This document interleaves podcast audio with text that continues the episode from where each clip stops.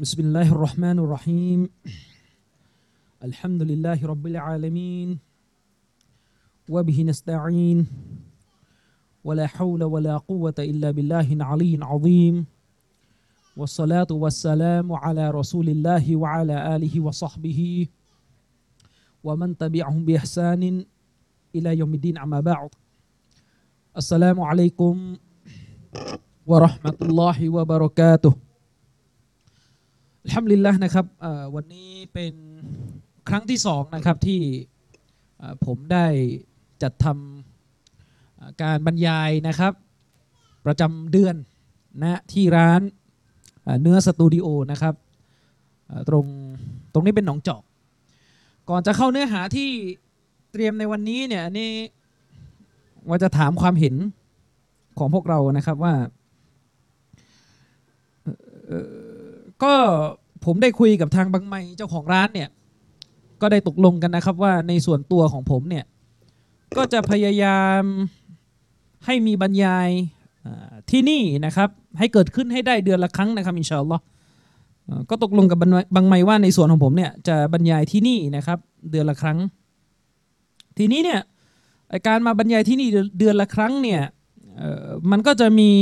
สองลักษณะนะครับ จะมีสองลักษณะ ลักษณะที่หนึ่งก็คือจะบรรยายเป็นหัวข้อ ตามที่ตั้งมาแล้วก็เสร็จจบภายในคืนเดียวนะครับ หรือจะเอาเป็นบรรยายแบบซีรีส์คือถ้าพูดเราเป็นบรรยายแบบซีรีส์เนี่ยก็อาจจะเกิดข้อสงสัยว่าเอ๊ะเดือนละครั้งเนี่ยมันจะเป็นซีรีส์ได้ยังไงนะครับจริงๆเนี่ยผมกับอาจารย์ชริฟนะครับเคยทำการบรรยายเป็นซีรีส์แบบรายเดือนนะนะ ถ้าใครที่ตามฟังผมมาหลายปีเนี่ยจะรู้ว่าสมัยก่อนเนอะผมลงไปภูเก็ตนะครับ ทุกเดือนกับอาจารย์ชริฟวงเสงี่ยม แล้วก็ได้ทำการบรรยายเป็นซีรีส์ด้วยคือสอนหนังสือเลยจำได้นะครับ ว่าตอนนั้นเราใช้หนังสืออุซูลสุนนะของท่านอิหม่ามอามัดอิมนุฮัมบัลเนี่ยเป็นหนังสือในการสอน ก็สอนกันเป็น เดือนละครั้งเดือนละครั้งเดือนละครั้งนะครับ ไปบรรยายหนึ่งครั้งต่อเดือนเนี่ยก็ใช้ชั่วโมงบรรยายเนี่ยยาวไปเลยนะครับ ทีนี้เนี่ยผมก็มานั่งคิดว่า คือถ้าใครติดตามผมมาตลอดนะก็น่าจะรู้นะว่าโดยส่วนตัวผมไม่ค่อยชอบ การบรรยายที่เป็นลักษณะตั้งหัวข้อแล้วก็เสร็จจบภายในครั้งนั้นอันเนื่องมาจากว่าลักษณะการบรรยายแบบนั้นเนี่ยโอเคแหละมันก็มีข้อเด่นก็คือทำให้เราได้ใจความรวม แต่ว่ามันก็ต้องยอมรับว่าพอเราบรรยายในลักษณะนั้นน่ะมันก็จะขาดรายละเอียดนะครับ แล้วมันก็จะเป็นลักษณะไปเรื่อยๆ เดือนหน้ามาก็หัวข้อใหม่ต่อ ทีนี้เนี่ยก็ลองประชุมลองคุยกันดูแล้วกันนะครับ ลองถามเสียงหลาย ๆ ฝ่ายว่า อยากจะเป็นลักษณะบรรยายยังไง จะเอาเป็นซีรีส์เดือนละครั้ง หรือเอาเป็นหัวข้อ ตั้งกันไปอย่างนี้ยแหละนะครับ จะเอาแบบไหนก็ลองลองพิจารณากันดูนะคือผมโดยส่วนตัวเนี่ยก็ได้ทั้งนั้นแหละนะครับ ซึ่งถ้าเป็นซีรีส์เดือนละครั้งเนี่ยเราก็จะใช้ลักษณะการบรรยายแบบที่จัดวันนี้แหละ ก็คือหลังมะกริบก็อาจจะให้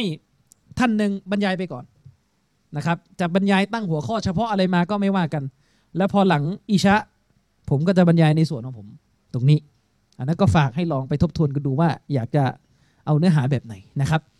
หัวข้อที่ตั้งกันมาในวันนี้เนี่ยคือเรื่องของ ผมก็จำสำนวนหัวข้อไม่ได้นะตั้งเองนะครับ แต่เนื้อหาใจความก็คือภัยอันตรายทางความคิดเนี่ยที่มันแทรกซึมอยู่ในสังคมมุสลิมเนี่ยมันมีเรื่องอะไรบ้างที่เราจะต้องมานั่งทบทวนไตร่ตรองนะครับ เพื่อที่จะได้สร้างภูมิคุ้มกันนะครับฮะดีสบทหนึ่งนะครับที่หลายท่านเนี่ยก็น่าจะเคยได้ยินกันมา เป็นฮะดีสที่ท่านอิหม่ามบุคอรีรอฮิมะฮุลลอฮ์เนี่ยได้รายงานไว้ในหนังสือซอฮีของท่านนะครับ ท่านนบีมุฮัมมัดสัลลัลลอฮุอะลัยฮิวะสัลลัมเนี่ยได้กล่าวไว้นะครับว่าลายะตีอะลัยกุมลายะตีอะลัยกุมซามานุนอิลลัลลซีบะดะฮุอัชรุมินนะครับ ท่านนบีสัลลัลลอฮุอะลัยวะสัลลัมเนี่ยได้ระบุไว้นะครับว่ายุคสมัยหนึ่ง จะไม่มายังพวกท่าน นะครับหมายความว่ายุคหนึ่งเนี่ยมันจะไม่เปลี่ยนไป มันจะไม่พ้นจากพวกท่านไป แล้วก็ยุคใหม่เข้ามาแทน จะไม่เกิดสภาพการเปลี่ยนยุคสมัย เว้นแต่ว่ายุคที่มันมาหลังจากยุคก่อนหน้านั้น มันจะนำมาซึ่งความชั่วร้าย ที่ร้ายแรงกว่ายุคที่ผ่านมา เว้นแต่ว่ายุคที่มาหลังเนี่ยมันจะมีสิ่งที่ชั่วร้าย มีสิ่งที่เลวร้าย มากกว่ายุคที่มาก่อน ฮะดิษวันนี้เป็นฮะดิษในโซเฮียของท่านอิหม่ามบุคอรีนะครับคำถามก็คือโอเคแหละใจความของฮะดิษเนี่ยท่านนบีมุฮัมมัดสัลลัลลอฮุอะลัยฮิวะสัลลัมเนี่ยได้ระบุว่ายุคเนี่ยใกล้กิยามะห์แปลให้เข้าใจง่าย ๆ ก็คือ ใกล้กิยามะยุคที่มันอยู่หลัง ยุคที่มันอยู่หลังจากยุคแรก คือยุคที่มันใกล้กิยามะเข้าไปเนี่ยมันก็จะนำมาซึ่งความชั่วร้ายที่มันร้ายแรงกว่ายุคสมัยแรกนะครับ รุ่นปู่เรา เราบอกว่ายุคปู่เรายุคทวดเรา ยุคเชเราเนี่ย มันก็มีสิ่งเลวร้าย แต่พอมายุคหลานยุคเหลนยุคโหลนเนี่ย มันก็ดูเลวร้ายกว่าคำถามก็คือฮะดีสบทนี้เนี่ยคำถามฮะดีสบทนี้เนี่ยอาลัลอิตลักที่นบีบอกว่ายุคใหม่เนี่ยมันจะเลวร้ายกว่ายุคเก่าเนี่ยคำถามก็คือเป้าหมายที่ท่านนบีพูดเนี่ยสิ้นเชิงเลยไหม ทุกกรณีเลยไหมสิ้นเชิงเลยไหมอืมอุลามะได้อธิบายฮะดิษนี้นะครับเชคอับดุลอาซิดอัลรอจีฮีนะครับฮะฟิซะฮุลลอฮ์เนี่ยได้อธิบายฮะดิษนี้ว่าที่นบีพูดในฮะดิษนี้เนี่ยสาระของมันก็คือกอลิบสภาพส่วนใหญ่ของการเปลี่ยนยุคสมัยเนี่ยมันจะเป็นแบบนี้ แต่มันจะมีเหมือนกันบางช่วงเวลาบางสมัย ที่อัลลอฮ์สุบฮานาวตาลาเนี่ยจะทำให้สมัยที่มาหลังดีกว่าสมัยแรก และบางทีเนี่ยดีกว่ามากด้วย อาศัยอะไรครับ อาศัยواقعสิ่งที่มันเกิดขึ้นจริงในประวัติศาสตร์อิสลาม ถ้าเราเรียนประวัติศาสตร์อิสลามนะครับ หลังสิ้นสุดยุคสี่คอลีฟะฮ์ผู้ทรงธรรมเนี่ยปลายยุคซอฮาบะฮ์ในยุคที่เราเรียกกันว่ายุค การปกครองของอับดุลมาลิกบินมารวาน แล้วก็นายทัพของเขาเนี่ยฮัจญาดบินยูซุฟอัสซักอัสซักอฟีเนี่ย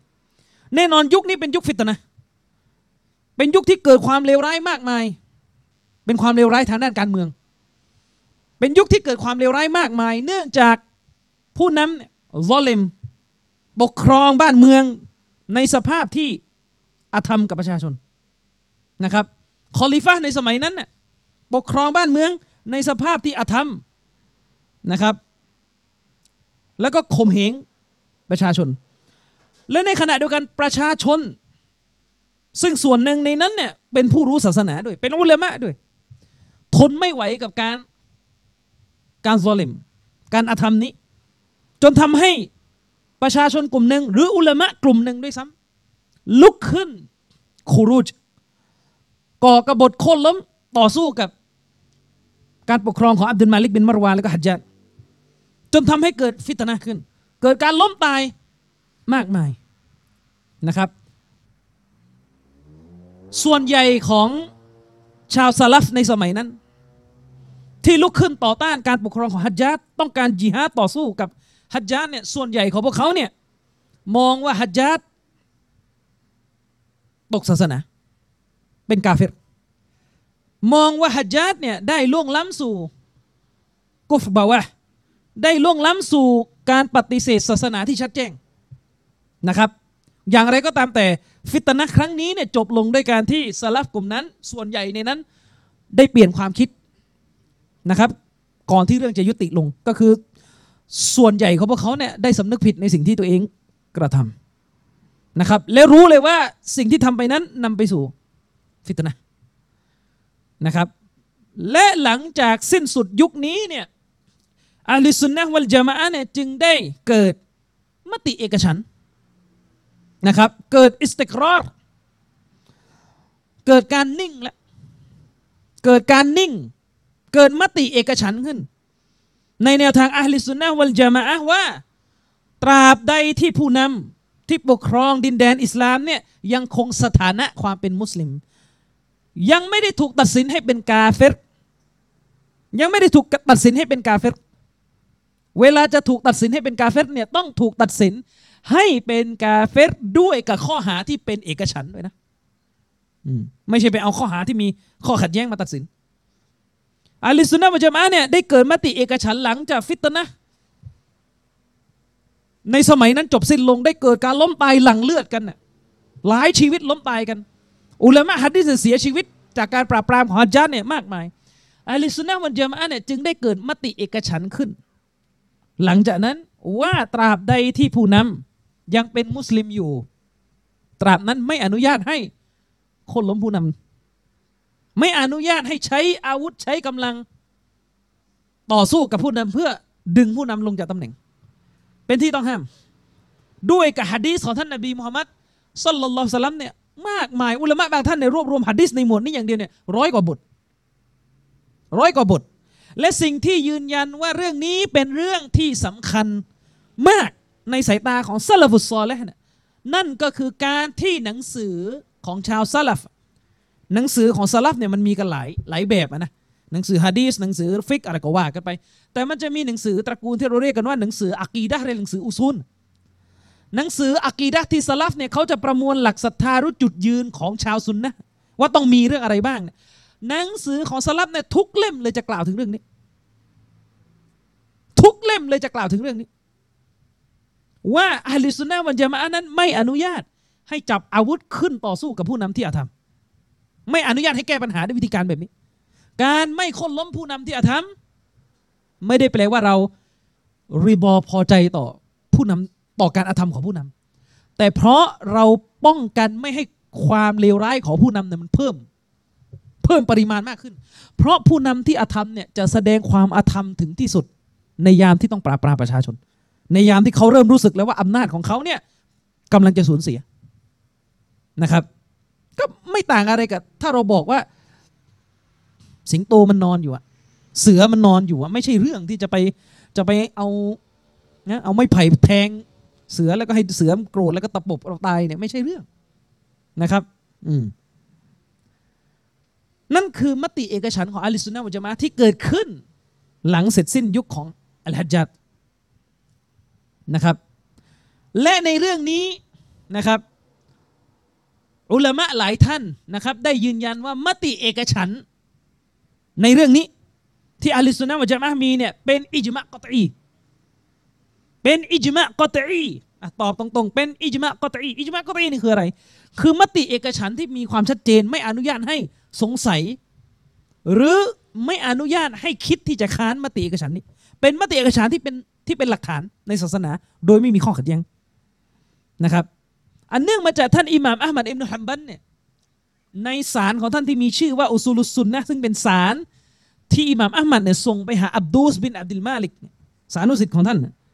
เพื่อแจกแจงว่าอัลลุสซุนนะมุจมะเนี่ยเชื่ออะไรบ้างเนี่ยอิหม่ามอัลมัดได้ระบุว่าคนที่ละเมิดหลักการของอัลลุสซุนนะมุจมะข้อนี้ คนคนนั้นจะเป็นมุบตะเดียอะลาก็อิริสซุนนะเป็นคนที่ดอลาละหลงออกไปจากแนวทางของอัลลุสซุนนะมุจมะนะครับฉะนั้นการที่อิหม่ามอัลมัดเนี่ยเอาเรื่องนี้เนี่ยมา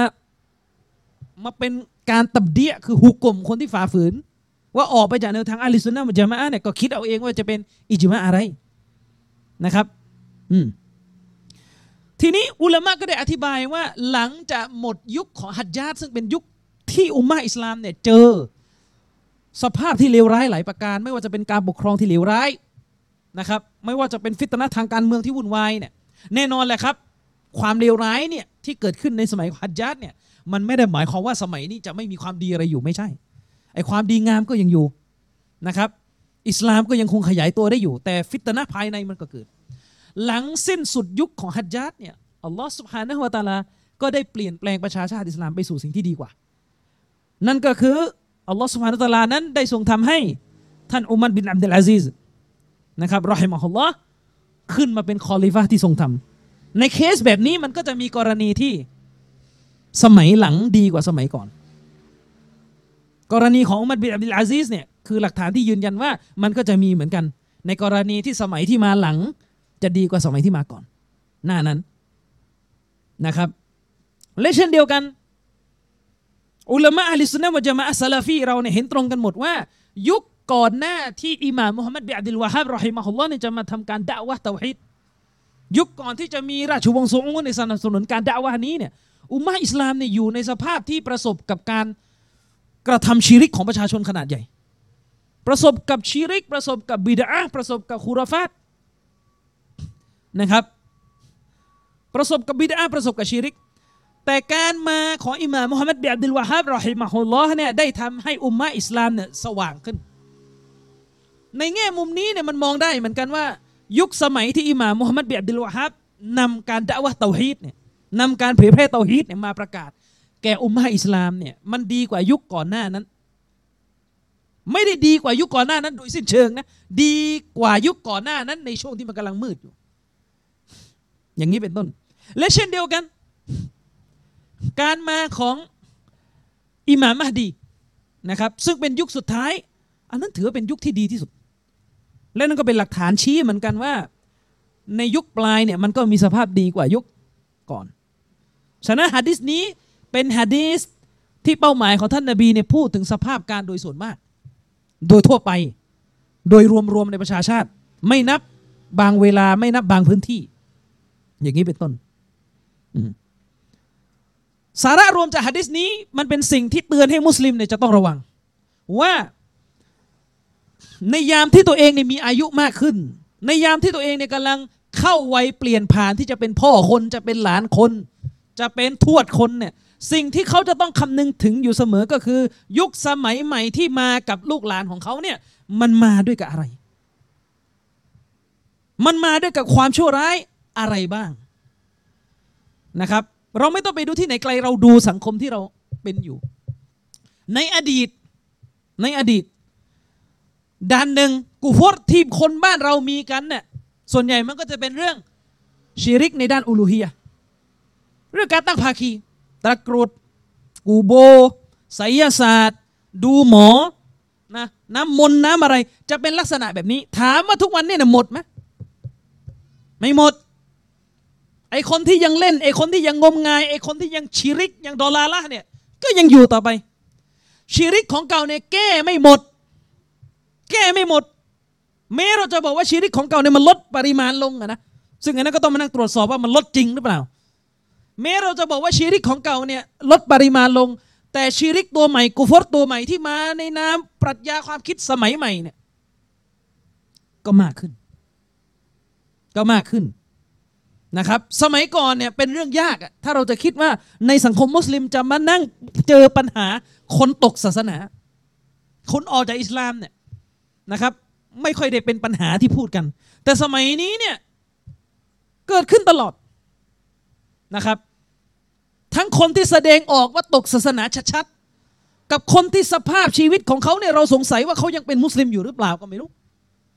ไม่ละหมาดไม่เอาศาสนาใช้ชีวิตสวนทางกับอิสลามนะครับ ฉะนั้นฝากไว้คนที่มีความรู้เนี่ย คนที่เป็นดาอี คนที่จะดะวะผู้คนไปสู่อัลลอฮ์เนี่ย ท่านมีหน้าที่ดะวะผู้คนตามสภาพมัดอู ตามสภาพของมัดูคือคนที่ท่านดะวะอยู่ในสังคมเนี่ยมีโรคอะไร ต้องพยายามแก้ อย่าเอาตัวเองนี่เป็นศูนย์กลางการดะวะนะยังไงอะคือหมายถึงว่าฉันเนี่ยชอบเรื่องนี้จะพูดแต่เรื่องนี้ ชาวบ้านจะหลงไปเรื่องไหนไม่รู้ไม่ใช่นาทีกูกูไม่พูดกูจะพูดแต่เรื่องนี้นะครับ ต้องพยายามสุดความสามารถแม้ว่าเราอาจจะทำไม่ได้ดีที่สุด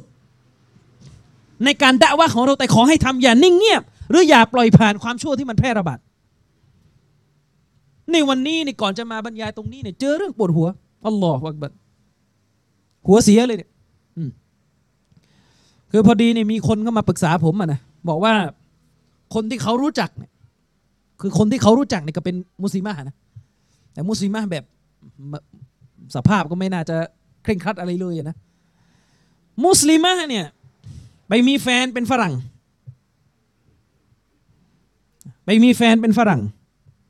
ฝรั่งคนเนี้ยตอนนี้มาอยู่มามาเที่ยวอยู่ที่ไทย มุสลิมะนี่ไปมีแฟนเป็นฝรั่ง แล้วฝรั่งคนเนี้ยไม่ใช่ฝรั่งแบบคนประเภทแบบแบกเบ้ถือเบียร์นั่งแถวบ้านเรานะ เป็นฝรั่งที่มีการศึกษาสูง เป็นฝรั่งที่จบปริญญาเอกจากประเทศเยอรมัน แล้วก็เป็นเอเทียสอืมทีนี้ดันมาชอบกับมุสลิมะ ทีนี้มุสลิมะเนี่ยก็มาจากครอบครัวคณะเก่าจ๋าเลยอันนี้ไม่ได้ว่าจะโทษคณะเก่าทั้งหมดนะแต่ก็สะท้อนปัญหาให้ฟังเหมือนกัน จะได้ไปแก้กัน มุสลิมะเนี่ยก็มาจากคณะเก่าจ๋าเลยมมาจากคณะเก่าจ๋าเลยครอบครัว ทีนี้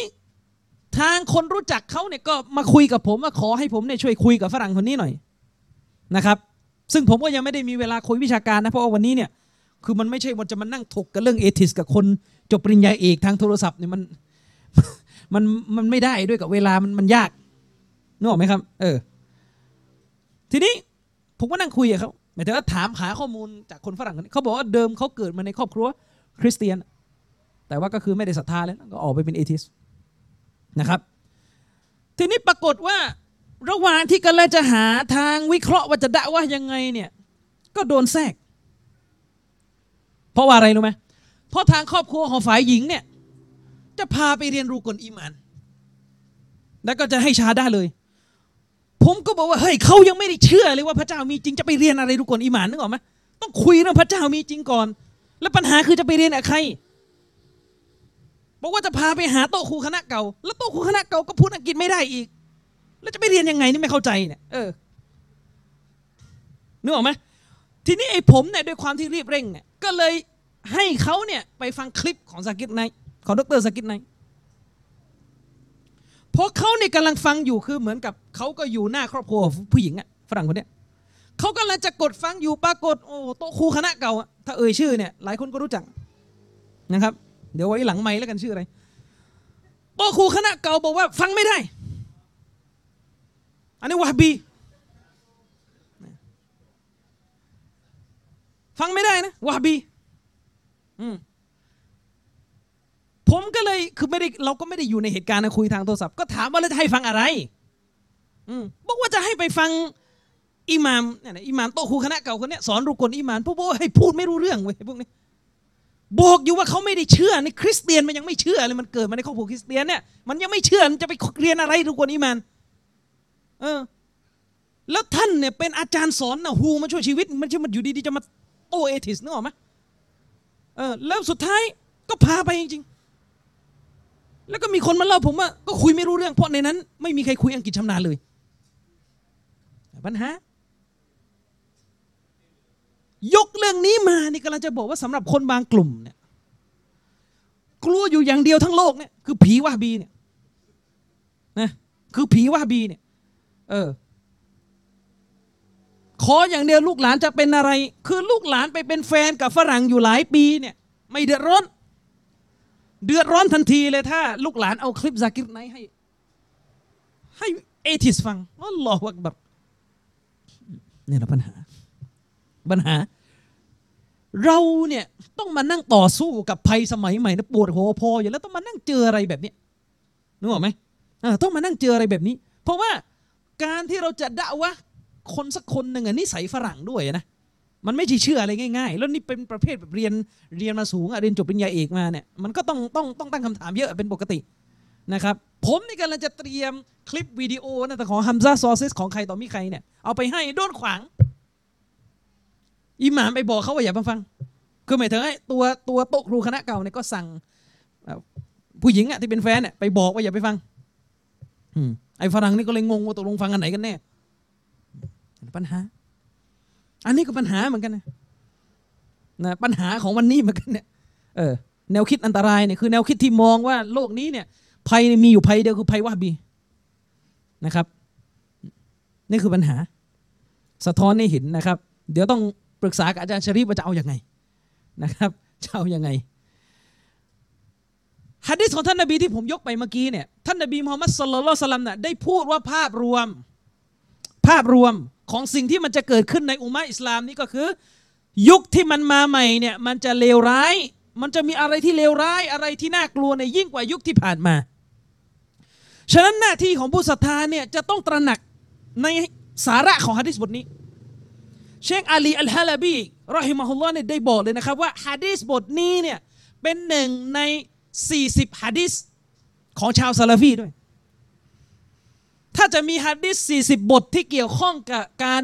เผยแพร่แนวทางสลับเนี่ยฮะดิษบทนี้จะเป็นหนึ่งในฮะดิษ40 บทที่เป็นฮะดิษแม่ที่ทำให้ชาวซาลาฟีนี่รู้ ว่าตัวเองเนี่ยควรจะมองโลกที่เป็นไปอย่างไร จะได้รับมือถูก แน่นอนความชั่วร้ายที่มันเข้ามาแทนยุคเก่าแล้วมันมีปริมาณมากเนี่ยลักษณะของความชั่วร้ายเนี่ยมันมีกันหลายแบบ แต่ความชั่วร้ายที่อุลามะเนี่ยได้เตือนว่ามันเป็นความชั่วร้ายที่ต้องระวังเป็นพิเศษ นั่นคือความชั่วร้ายที่มันอยู่ในระดับที่มันทำลายอิสลามได้เลย ความชั่วร้ายที่มันอยู่ในระดับที่ทำให้พลังของศาสนาอิสลามเนี่ยอ่อนแรงลง ความชั่วร้ายที่มันอยู่ในระดับที่มันทำให้ผู้คนเนี่ยออกไปจากหลักการศาสนาที่ถูกต้องฮะดีษบทหนึ่งนะครับ ซึ่งจริงๆที่ถูกต้องเรียกว่าอาซักรายงานบทหนึ่งซึ่งเป็นรายงานที่ ผมว่าผมได้ยิน การยกตัวบทนี้ในวงเวทีบรรยายเนี่ยน้อยมากนะครับ เป็นรายงานที่ถูกรายงานมาจากท่านอุมัรอิบนุลขตอบรอดิยัลลอฮุอันฮูนะครับเป็นคำพูดของท่านอุมัรเป็นคำพูดของท่านอุมัรนะครับไม่ใช่คำพูดท่านนบี แต่แน่นอนแหละครับว่าฮุกกลมของมันเนี่ยสามารถที่จะยกกลับไปหานบีได้ สาระที่อยู่ในคำพูดของท่านอุมัรเนี่ยแม้จะเป็นฮะดิษเมากูฟฮะดิษเมากูฟเนี่ยคือฮะดิษที่จบที่คำพูดของซอฮาบะ แต่เนื้อหาเนี่ยไม่ได้อยู่ในวิสัยที่ซอฮาบะจะคิดเองได้ แสดงว่าความเข้าใจสาระของมันได้รับมาจากท่านรอซูลสลลัลลอฮุอะลัยฮิวะสัลลัมฮะดิษบทนี้เนี่ยรายงานบทนี้เนี่ยรายงานจากท่านซิยาดบินฮุดัยนะครับได้ระบุว่ากอลาลีอุมรท่านอุมรบินขตอบเนี่ยได้พูดกับฉันว่าฮัลตะริฟุมายะดิมุลอิสลามตัวของเจ้าเนี่ยรู้หรือเปล่าว่าอะไร ที่มันจะทำลายศาสนาอิสลามลงได้คำว่าทำลายศาสนาอิสลามตรงนี้เนี่ยไม่ได้หมายถึงว่าทำให้ศาสนาอิสลามเนี่ยสูญหายจนกระทั่งไม่เหลือของจริง ไม่ได้หมายถึงว่าศาสนาอิสลามที่แท้จริงที่บริสุทธิ์เนี่ยจะไม่มีเหลืออยู่อีกไม่ใช่ทำลายในที่นี้หมายถึงว่าทำให้ศาสนาอิสลามอ่อนแรงลงนะครับ ลดความแข็งแกร่งลงนะครับทำให้อิสลามเนี่ยอ่อนแอลง ท่านอุมัรอุมขตอบในถาม ชายผู้นี้ว่าเจ้ารู้หรือเปล่าว่าอะไรที่มันจะ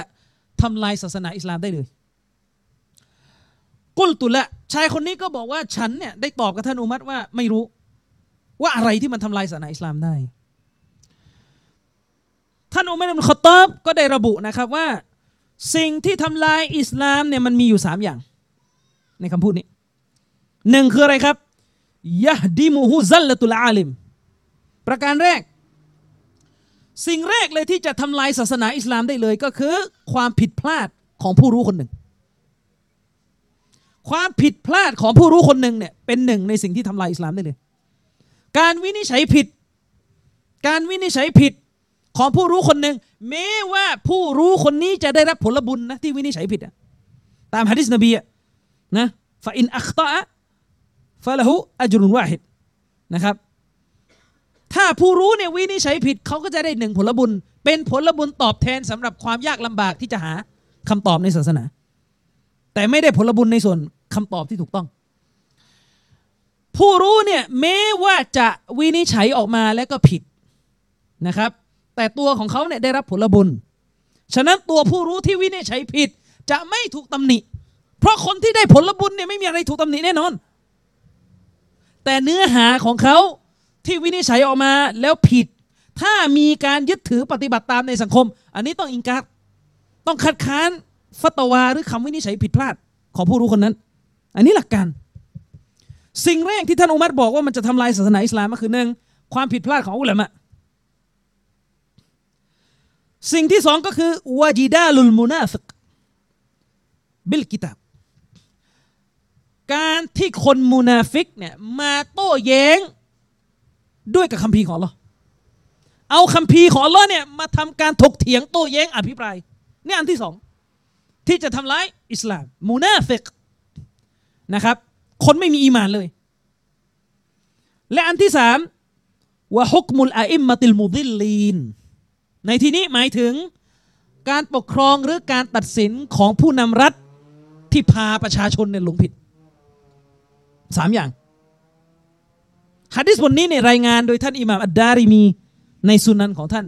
เชคอัลบานีได้ตรวจสอบฮะดิษนี้แล้วระบุว่ามันเป็นสายรายงานที่สอยจากฮะดิษบทนี้เนี่ยท่านอุมัรอิบนุลขอตตอบได้ให้หลักสำคัญที่เราต้องคำนึง ว่ามันมีสามประการที่มันจะทำร้ายศาสนาอิสลามหนึ่งวินิจฉัยข้อวินิจฉัยที่ผิดพลาดของผู้รู้นะครับ ข้อวินิจฉัยที่ผิดพลาดของผู้รู้ นี่อันแรก ประการที่สองการที่คนมุนาฟิก เอาคัมภีร์อัลกุรอานเนี่ยมาเถียงมาถกมาสร้างประเด็นในสังคม นี่ก็อันที่สองที่จะทำให้ศาสนาอิสลามเนี่ยเสียหาย ตรงวรรคนี้เนี่ยท่านมุลลาอาลีอัลกอรีเนี่ย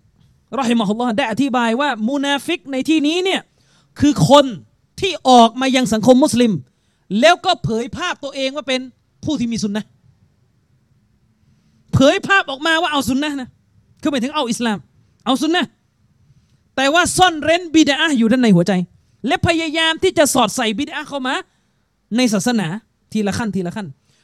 โดยพวกมุนาฟิกพวกนี้เนี่ยเป็นกลุ่มคนที่เอาคัมภีร์อัลกุรอานเนี่ยมาถกเถียงสร้างประเด็นแล้วก็อธิบายจนกระทั่งเกิดความเสียหาย เอาคัมภีร์อัลกุรอาน เอาหลักการศาสนาเนี่ยมาบิดเบือนทำทรงว่าเป็นคนที่อยู่ในแนวทางสุนนะ แต่ว่าเอาคัมภีร์อัลกุรอานเนี่ยมาตีความผิดๆซึ่งในสมัยสลับเนี่ยคนที่มีพฤติกรรมแบบนี้เยอะนะไอพวกหัวโจกบิดาหลายๆคนเนี่ยมีลักษณะแบบนี้ เอาคัมภีร์อัลกุรอานมาแล้วก็มาอธิบายเอาเอง คนบางคนนี่นะครับ เขียนหนังสืออธิบายอัลกุรอานเนี่ยนะครับ จบทั้ง 30 ยุสนะจบทั้ง 30 ยุสหนาก็หนาหลายเล่มก็หลายเล่ม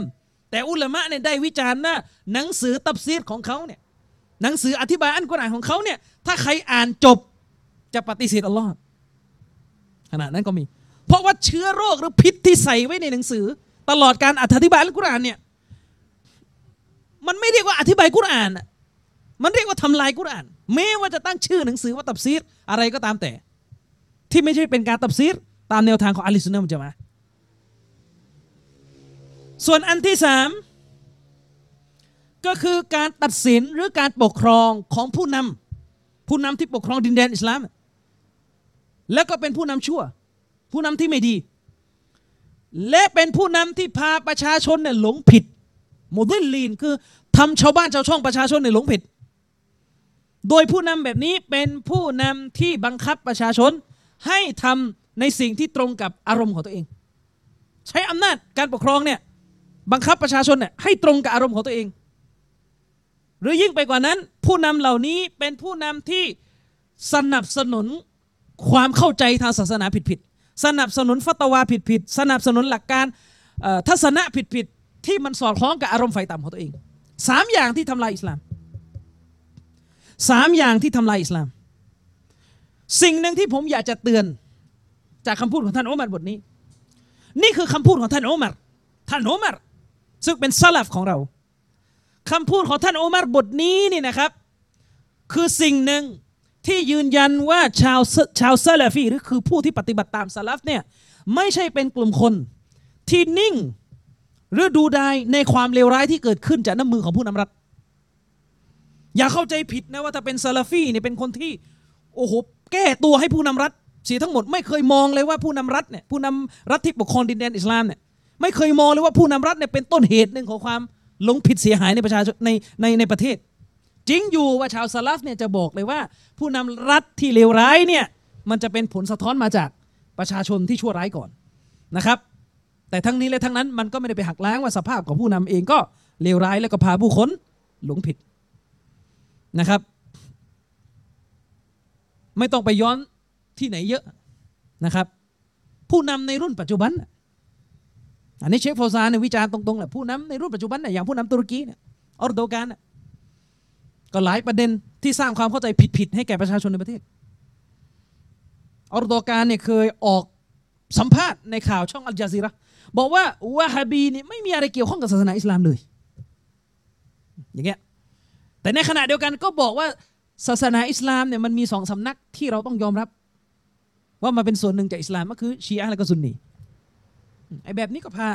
ประชาชนในยหลงผิดเหมือนกันนะครับ แบบนี้ก็พาประชาชนในเสียหายอืมและก็อีกหลายประเทศนะครับสามอย่างสามอย่างนี้คือสิ่งที่จะทำให้ศาสนาอิสลามเนี่ยเสียหาย ฉะนั้นก่อนที่เราเนี่ยจะไปตั้งคำถามว่ามีแนวคิดอะไรที่มันเกิดความเสียหาย ในสังคมของเราณเวลานี้เนี่ยก็ต้องมานั่งดูก่อน ว่าใครเป็นผู้ที่ท่านโอมัรได้เตือน ให้เราเนี่ยคำนึงว่ามันจะเป็นผู้ที่สร้างความเสียหายแก่สังคมมุสลิมสามอย่างนี้นะครับ ความผิดพลาดของผู้รู้ การโต้เถียงของพวกมุนาฟิก ด้วยการใช้อันกุรอานมาเถียง แล้วก็สามคือการปกครองที่โซเลมแล้วก็พาราษฎรนี่หลงผิด อันนี้บทที่หนึ่งบทที่สองนี่เป็นฮะดีษที่เราคุ้นหูกันดี นะครับเป็นฮะดีษที่คุ้นหูกันดี ท่านนบีมุฮัมมัดสัลลัลลอฮุอะลัยฮิวะสัลลัมเนี่ยได้พูดในฮะดีษบทหนึ่งท่านนบีบอกว่าละกอยรุดดัจจาลิอัควาฟุนีอัลาอุมมตีกาละฮะสลาสันตัวบทบอกอย่างนี้ท่านนบีมุฮัมมัดสลลัลลอฮุอะลัยฮิวะสัลลัมในฮะดีษบทนี้ ท่านนบีบอกว่า สิ่งที่มันทำให้ฉันเนี่ยกลัวที่สุด สิ่งที่ฉันเนี่ยกลัวที่สุดนะจากบรรดาสิ่งที่มันจะประสบแก่คนในอุมมะเนี่ยโดยเป็นสิ่งที่นบีเนี่ยกลัวยิ่งกว่าดัจญานซะอีกนะนอกเหนือจากดัจญานเนี่ยที่นบีกลัวที่สุดนี่คือ ฟิตนะที่นบีกำลังจะกล่าวไป บางสำนวนบอกว่านบีเนี่ยกลัวสิ่งนี้เนี่ยยิ่งกว่าดัจญานอีก เป็นฟิตนะที่นบีเนี่ยกลัว เป็นฟิตนะที่นบีเนี่ยเตือนว่ามันร้ายแรงยิ่งกว่าดัจญานอีก นะครับ นบีพูดประโยคนี้เนี่ยสามครั้งอืม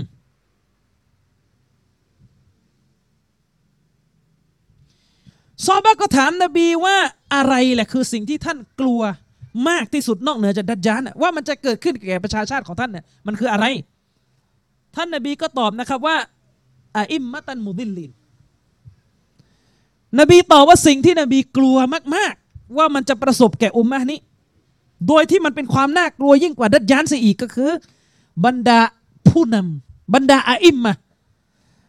บรรดาแกนนำที่พาประชาชนน่ะหลงผิดบรรดาแกนนำที่พาประชาชนเนี่ยหลงผิดนะครับคำว่าอาอิมมะตรงนี้ตามภาษาแปลว่าผู้นำหรือแกนนำอิบนุตัยมียะเนี่ยได้อธิบายนะครับ ว่าคำว่าผู้นำในที่นี้เนี่ย เข้าหมดเลยครับ ทั้งผู้นำรัฐที่พาผู้คนในหลงผิดสองอุลามะหรือคนมีความรู้ที่หลงผิด เป็นอุลามะที่ไม่ดี เป็นอุลามะที่บิดเบือนหลักการศาสนานะครับ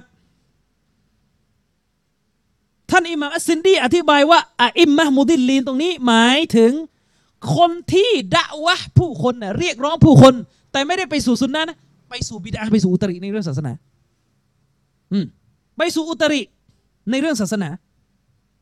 ฉะนั้นตรงนี้เนี่ยตรงคำว่าอาอิมมะตะอาอิมมะตันมุดิลลีน ที่นบีกลัวยิ่งกว่าดัจจานเนี่ยครอบคลุมหมดเลยครับ ทั้งตัวผู้นำที่ชั่วร้าย ตัวผู้รู้ศาสนาที่หลงผิดนะครับ รวมไปถึงนักทำอิบาดะห์ที่โง่เขลานะครับ นักทำอิบาดะห์ที่โง่เขลาไม่ได้รู้จักสุนนะห์ไม่ได้รู้จักรูปแบบทำอย่างเดียว แล้วก็ไปเป็นแบบทำให้คนอื่นเนี่ยหลงตามทั้งหมดทั้งหลายเนี่ยคือสิ่งที่นบีเนี่ยกลัวยิ่งกว่าดัจญาลซะอีกนะครับคำถามเกิดขึ้นก็คือ เอ๊ะ มันมีฮะดีษของท่านนบีไม่ใช่หรอ อืม มันมีฮะดีษของท่านนบีไม่ใช่หรอที่ท่านนบีได้ระบุไว้นะครับว่า ไม่มีฟิตนะใดที่มันأعظم من فتنة الدجالไม่มีฟิตนะใดที่มันหนักหน่วงใหญ่หลวงยิ่งกว่าฟิตนะของดัจจาล อ้าวแล้วทำไมหัดดิสนี้นบีกลับบอกว่ามีสิ่งที่นบีกลัวยิ่งกว่าดัจจาลอยู่หัดดิสหนึ่งนบีบอกว่าฟิตนะที่ใหญ่หลวงที่สุดนี่คือ ฟิตนะของมาซิฮิดดัจจาลแต่ฮะดิษนี้นบีกลัวผู้รู้ศาสนาที่หลงผิด มากยิ่งกว่าดัจจานผู้รู้ศาสนาที่พาชาวบ้านหลงผิด นบีกลัวฟิตนะนี้มากกว่าดัจจานสิจะรวมสองบทนี้ยังไง ท่านอิหม่าม อิบนุลอาราบีอัลมาลิกีนะครับเป็นอุลามะในมัสยิดมาลิกีที่ทำการอธิบายฮะดิษนบีบทนี้ ท่านได้ระบุว่าฮะดิษสองบทเนี้ไม่ขัดแย้งกันนะครับ ไม่ขัดแย้งกัน เพราะว่าอะไรครับ เพราะฮะดีษที่ท่านนบีบอกว่าท่านนบีกลัวฟิตนะของผู้รู้ศาสนาที่พาชาวบ้านหลง มากยิ่งกว่าดัจจานเนี่ยนบีพูดเนี่ยนบีพูด คนที่ฟังนบีอยู่นี่คือซอฮาบะ ทีนี้ซอฮาบะเนี่ยเป็นกลุ่มชนที่ปลอดภัยจากฟิตนะของดัจจาน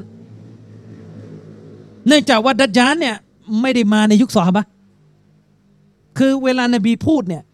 นบีพูดกับคนที่อยู่ด้านหน้านี่คือบรรดาซอฮาบะแน่นอนฮุกกลมของมันกินความถึงอุมมะทั้งหมด แต่เป้าหมายสำคัญที่นบีพูดเนี่ยคือนบีพูดกับซอฮาบะก่อน ทีนี้ที่นบีพูดเนี่ยนบีพูดกับซอฮาบะ แล้วพอนบีพูดกับซอฮาบะห์เนี่ยสิ่งที่นบีกังวลที่สุดก็คือสิ่งที่ซอฮาบะห์เนี่จะเจอแม้ว่าตัวดัจจานเนี่ยจะน่ากลัวกว่าอุลามะที่พาชาวบ้านหลงอะนะแต่ซอฮาบะห์เนี่ยไม่ได้รับฟิตนะของดัจจานเนื่องจากว่าดัจจานเนี่ยมันจะมาในวันกิยามะนู่นก่อนวันกิยามะนะครับ ซึ่งซอฮาบะห์เนี่ยไม่ได้เจอฟิตนะของดัจจานถ้าเราตัดประเด็นเรื่องอิบนุซัยยัดออกไปนะครับ ที่มีซอฮาบะห์กลุ่มหนึ่งเชื่อว่าเขาเป็นดัจจานนะนะอืม ฉะนั้นสิ่งที่ท่านนบีกลัวมากที่สุดในหะดิษนี้ นบีพิจารณาไปยังสิ่งที่มันใกล้จะเกิดกับบรรดาซอฮาบะห์มากที่สุด นั่นก็คือคนที่พาชาวบ้านหลงผิด โดยการใช้ความรู้ศาสนามาพาชาวบ้านหลงผิด และสิ่งนี้เกิดขึ้น สิ่งนี้เกิดขึ้นนะครับ ในสมัยของท่านอาลีมนอบีตอลิบเขาว่าริจ นะครับ ยกอายะกุรอาน ยกหลักฐานทางศาสนา พาชาวบ้านชาวช่องหลงผิดนะครับฮะดีษสองบทนี้เป็นฮะดีษที่ทำให้เราเนี่ยจะต้องยอมรับอยู่ประการหนึ่ง ว่าในศาสนาอิสลามเนี่ยไม่ได้มีแค่ตัวบท ที่พูดถึงความประเสริฐของอุลามะฟังให้ดี ในศาสนาอิสลามเนี่ยไม่ได้มีแค่ตัวบทที่พูดถึงความประเสริฐของอุลามะ ในศาสนาอิสลามเนี่ยไม่ได้มองว่าถ้าเป็นอุลามะแล้วเนี่ยนะดีทุกคน ดีทุกคนนะครับ มีคุณธรรมทุกคน รักศาสนาทุกคนไม่ คนมีความรู้นะครับ แต่มีเจตนาร้ายกับศาสนา พาชาวบ้านชาวช่องหลงเนี่ยก็มี พาชาวบ้านชาวช่องหลงนี่ก็มี ฉะนั้นเนี่ยอย่าทำให้ความเป็นอุลามะนะครับ มาทำให้เราในโลกสวยมองว่าถ้าเป็นอุลามะแล้วไซเนี่ยจะผิดอะไรต่อมีอะไรเนี่ยดีหมด ต้องรักหมดว่าไม่ได้ แตะไม่ได้วิพากษ์วิจารณ์อะไรไม่ได้เลยนะครับ เพราะฮะดิษบทนี้กำลังเตือนถึงอาอิมมะมุดิลลิน คนที่มีความรู้ศาสนา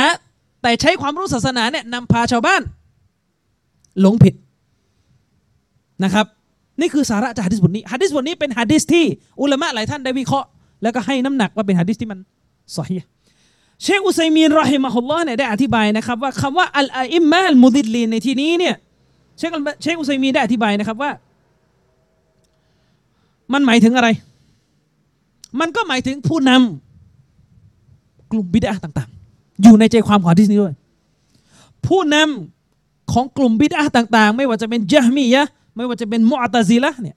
คนที่เป็นแกนนำในแนวทางเหล่านี้เนี่ย พื้นเพเดิมล้วนแล้วแต่เป็นคนมีความรู้ ไม่ใช่ว่าค้าขายทั่วไปทำธุรกิจไม่ใช่ เป็นคนมีความรู้ บางคนเนี่ยเป็นความรู้ระดับกอดี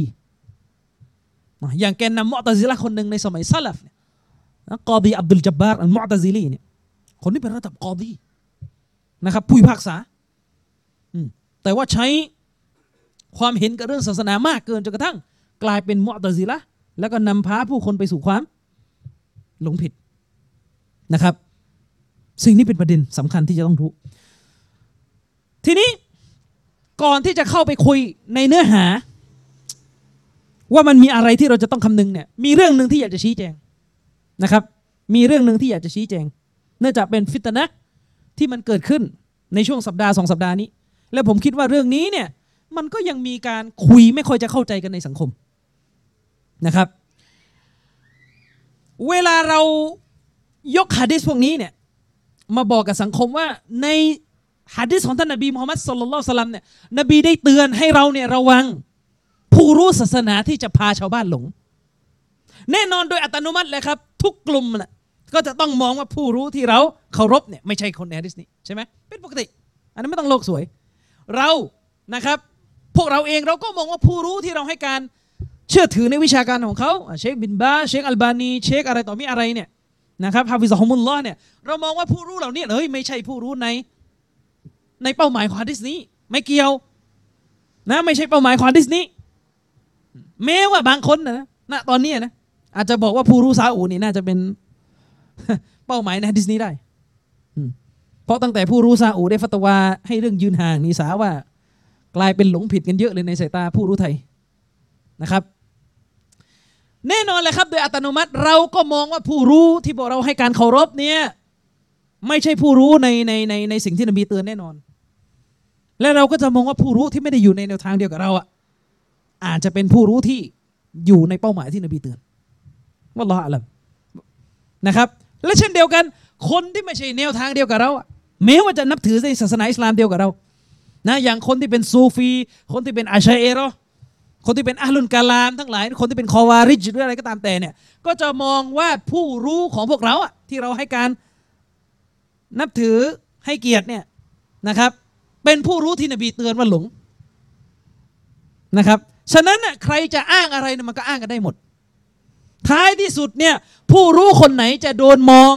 ว่าเป็นผู้รู้ที่ถูกต้อง ผู้รู้ที่ยืนหยัด ผู้รู้ที่เป็นตอยฟ้ามันซูราะห์ ผู้รู้ที่เป็นกลุ่มชนที่ปกป้องศาสนาอิสลามได้รับการช่วยเหลือจากอัลลอฮ์เนี่ยใครจะเป็นผู้รู้ดี ใครจะเป็นผู้รู้หลงเนี่ยนะมันไม่ใช่ว่าเอาหัดดิษแบบนี้มาแล้วก็อยากจะคว้างใครก็คว้างนะครับอันนั้นไม่ใช่วิธีการหาความจริงที่ถูกต้อง เหมือนกับเวลาเราจะคุยว่าอะไรเป็นบิดามันต้องพิสูจน์ก่อนว่าไอ้สิ่งสิ่งนั้นที่เรากำลังจะว่าบิดาน่ะมันบิดาเนี่ยเพราะอะไรหนึ่งสองสามสี่ และหลังจากพิสูจน์ได้แล้วว่ามันบิดาเนี่ยเพราะอะไรค่อยไปดึงฮะดีษที่นบีบอกว่าทุก ๆ บิดาหลงผิดเนี่ยมาหุกกลมก็ได้ ไม่ใช่ว่ามาถึงเอาฮะดีษเนี่ยคว้าง นบีบอกเลยว่าทุกๆบิดาหลงผิดแกเนี่ยในฮะดีษนี้ อันนี้ไม่ work ถ้าทำอย่างนี้ไม่ work นะครับ ต่างคนต่างทำอันนี้ไม่ได้ ต้องมานั่งพิสูจน์ว่าผู้รู้แบบไหนเป็นผู้รู้ที่อยู่ในแนวทางสุนนะผู้รู้แบบไหนเป็นผู้รู้ที่อันตราย คำถามจะพิสูจน์ยังไง ก็ต้องพิสูจน์ที่เนื้อหาที่ผู้รู้คนนั้นสอนใช่ไหมล่ะ มันโดยอัตโนมัติแหละเวลาเราจะบอกว่าผู้รู้คนไหน เป็นผู้รู้ที่ถูกต้อง ผู้รู้ที่ยืนหยัด ก็ต้องดูกันที่เนื้อหา ไม่ได้ไปดูที่หน้าตา ไม่ได้ไปดูที่ยศ ไม่ได้ไปดูที่มาจากประเทศไหน ดูที่เนื้อหาที่เขาสอนคำถามต่อมาอีก แล้วเวลาบอกว่าดูที่เนื้อหาที่สอนเนี่ย เอาอะไรเป็นเกณฑ์เอาอะไรเป็นเกณฑ์ตัดสินว่าไอ้แบบเนี่ยที่เขาสอนเนี่ย อันเนี้ย ใช่ แนวทางสุนนะไอ้นี่ไม่ใช่ เอาอะไรเป็นเกณฑ์บางคนบอกมันก็ต้องใช้กุรอานฮะดิษอยู่แล้วอ่าใช่ไหมมันก็ต้องใช้กุรอานฮะดิษอยู่แล้วอ่าก็ถูกกุรอานฮะดิษเป็นเกณฑ์ แต่ในโลกที่มันเป็นจริงมันมีความซับซ้อนมากกว่านั้น เพราะผู้รู้ที่หลงผิดเนี่ยนะถ้ามันหลงโดยที่มันอ้างกุรอานมาเป็นหลักฐานสนับสนุนมันไม่ได้เนี่ยนะป่านนี้ลูกหามไม่เยอะขนาดนี้หรอกครับ อืม หมายความว่าผู้รู้ศาสนาที่พาชาวบ้านหลงเนี่ยที่ยังมีคนตามจำนวนมาก นั่นเพราะว่าเขามีเทคนิคในการดึงอันกุรอานในการดึงอัสุนนะในการดึงวิชาการ มาพาชาวบ้านให้เชื่อตัวเอง หมายความว่าอัลกุรอาน แล้วก็อัสุนนะของท่านนบีมุฮัมมัดสุลลัลลอฮุสลัมก็ดีเนี่ยทุกคนมันอ้างกันอยู่แล้วนะผู้รู้ทุกสำนักถ้าใครอ่านหนังสือของกลุ่มฟิรอก กลุ่มบิดาต่างๆ มาครบทุกสำนัก คุณจะเห็นแหละครับ มันอ้างหลักฐานกันทั้งนั้นแหละไม่มีกลุ่มไหนเขียนหนังสือมาบอกในคำนำเลยว่าเล่มนี้ไม่มีหลักฐานไม่ต้องหาใช้ปัญญา มีไม่สักกลุ่มไม่ยกมาเลยมีอยู่กลุ่มเดียวแหละกุรอานนี่ยูนมันบอกไม่เอาหะดิษมันก็มันจะอ่านแต่กุรอานอย่างเดียวอีก แต่ถ้านอกเหนือจากนี้นะมันก็เคลมหมดแหละว่า เล่มนี้จะใช้หลักฐานที่ถูกต้องมาเป็นหลักฐาน อย่างนี้เป็นต้น ใช่ไหมล่ะ ฉะนั้นเวลาเราบอกชาวบ้านว่าพี่น้องครับ ถ้าเราจะดูว่าผู้รู้คนไหนเนี่ยยืนตรงไม่ยืนตรงนะผู้รู้คนไหนยืนหยัดไม่ยืนหยัดเนี่ยดูที่กิตาบุลลอฮ์และสุนนะเนี่ยในความเป็นจริงเนี่ยเขาเรียกว่าเป็นมันเป็นการพูดกับชาวบ้านโดยที่ไม่ได้ให้ทางออกที่เป็นรูปธรรม เวลาคุณบอกชาวบ้านว่าให้ดูว่าเขาใช้กุรานใช้หะดิษหรือไม่เนี่ยแล้วถ้าเขาอ้างขึ้นมาเนี่ยจะรู้ได้อย่างไรล่ะว่าเขาอ้างเนี่ยมันถูกหรือเปล่าเป้าหมายที่อ้างเนี่ย มันเป็นการอ้างอิงตัวบทมาใช้ถูกเรื่องไหมนั่นคือประเด็น บางคนบอกว่า ก็ดูที่ความเข้าใจของซอฮาบะอีกอะดูที่ความเข้าใจของซอฮาบะความเข้าใจของซอฮาบะนี่ไปตัวที่ไหน ถามแบบซื่อๆก่อน เวลาเราบอกว่าต้องเอากุรอานต้องเอาซุนนะบนความเข้าใจของซอฮาบะอะบนความเข้าใจของอบูบักก่อนเลยคนแรกเนี่ยเพราะเป็นซอฮาบะที่ประเสริฐที่สุด ใครมั่งไม่เอาอะ บนความเข้าใจของอบูบักเนี่ยจะไปรู้จักไหนว่าอบูบักเข้าใจยังไง ท่านอบูบักอัสซิดดีกไม่มีหนังสือที่ท่านเขียนมอบให้กับประชาชาตินี่ว่า นี่คือความเข้าใจของฉันที่ได้จากรอสูลุลลอฮ์ไม่มี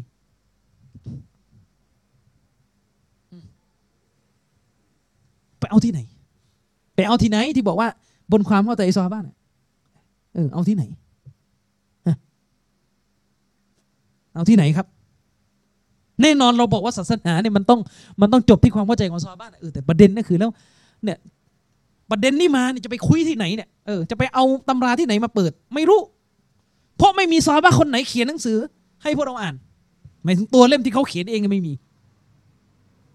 เอาที่ไหน ถ้าคนเป็นหน่อยก็จะตอบว่าอ๋อมันก็จะมีหนังสือ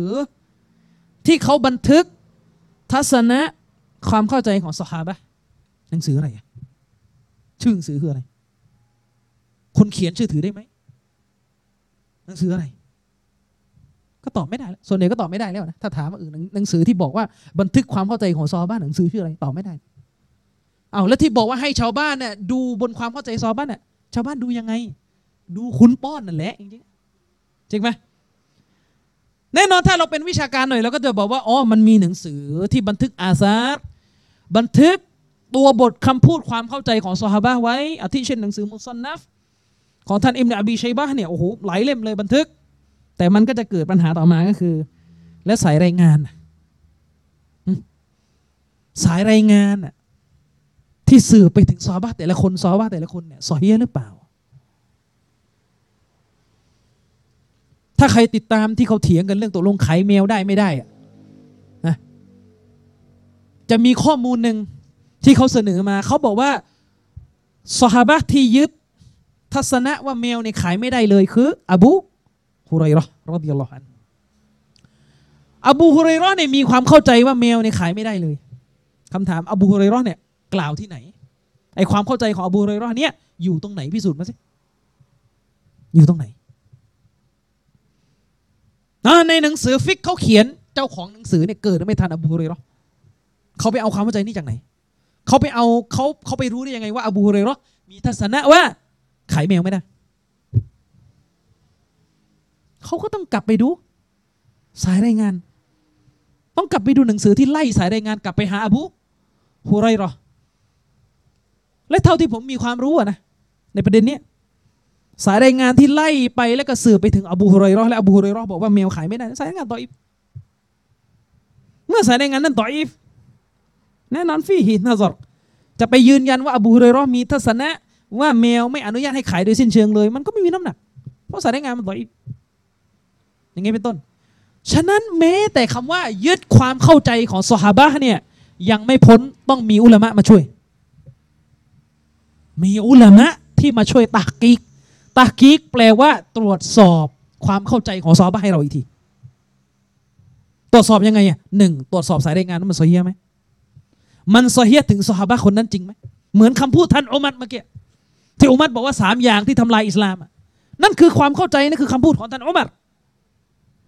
แต่ก่อนที่เราจะบอกว่านี่อุมัดเตือนอย่างเงี้ยต้องเช็คก่อนว่าสายรายงานเนี่ยมันโซเฮียไหมอิหม่ามดาริมีเป็นคนบันทึก อิหม่ามดาริมีก็ไล่สายรายงานไปถึงท่านอุมัรและใครเป็นคนตรวจครับเราก็ต้องเพิ่งเช็คอัลบานีรอฮิมะฮุลลอฮ์อยู่ดีนะครับนี่คือประเด็นสำคัญที่ต้องรู้ นะครับ ว่าคำพูดที่บอกว่าศาสนาเนี่ยต้องจบที่ความเข้าใจของซอบะห์เนี่ยมันเป็นคำพูดที่ไม่มีใครปฏิเสธ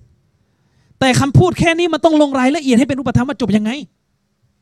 ไม่ใช่ว่าลอยลอยลอยลอยเลยเลยแล้วก็สุดท้ายก็แฝงเนียนไปว่าไอ้ที่ตัวเองสรุปมันคือความเข้าใจของซอบะห์นี่คือปัญหา ประการที่หนึ่งและเนี่ยคือจุดที่ทำให้ การหาความจริงในประเด็นที่เกิดปัญหาในสังคมเนี่ยมันไม่ตกผลึก เพราะมันติดเรื้อรังอยู่กับอันเนี้ยนี่ประเด็นที่หนึ่งประเด็นที่สองกลับไปที่เราตั้งคำถามเมื่อกี้ว่าเราจะบอกว่าผู้รู้คนไหนเนี่ยสอนอยู่ในแนวทางสุนนะผู้รู้คนไหนสอนไม่อยู่ในแนวทางสุนนะพาชาวบ้านหลงผิดตามฮะดิษที่นบีเตือนน่ะจะเอาอะไรตัดสินครับ แน่นอนต้องตัดสินที่เนื้อหาไง แต่ประเด็นคือจะไปเอาบรรทัดฐานที่ไหนมามาตัดสิน อย่าวนอีกนะก็ดูฮะดิษนบีเนี่ยอะดูฮะดิษนบีอะเดี๋ยวยกตัวอย่างให้แล้วกัน ผู้รู้ศาสนาคนหนึ่งในประเทศอาหรับ เวลาเขาจะสนับสนุนให้ประชาชนในประเทศอาหรับอาหรับสปริงอะอาหรับสปริงก็คือการที่ชาวอาหรับเนี่ยลุกคือประท้วงกันทั้งในซีเรียทั้งในอียิปต์ล้มตายกันอะผู้รู้ที่จะสนับสนุนชาวบ้าน ประชาชนในประเทศอาหรับ ให้ออกไปประท้วงขับไล่ผู้นำเนี่ยเขาก็อ้างฮะดิษและถ้าเราดูจากความเข้าใจเราเนี่ยก็ใช่นะฮะดิษเนี่ยใช่เลยฮะดิษอะไรครับ ก็ฮะดิษที่คุ้นหูกันไงมันรออามิงกุมมุงการันฟัลยุกยิรฮูบิยะดีใครเห็นความชั่วนะใครเห็นความชั่ว ก็จงเปลี่ยนแปลงความชั่วนั้นด้วยมือ โดยกู้วะด้วยอำนาจ ก็นี่ในจับอาวุธสู้ในจับอาวุธสู้เนี่ยนี่แหละฮัดดิสนี่เลยนี่ไม่ใช่อ้างฮัดดิสเหรอนี่ไม่ใช่อ้างฮัดดิสเหรอ นี่เป็นการอ้างฮัดดิสเลยนะ และถ้าดูจากظاهر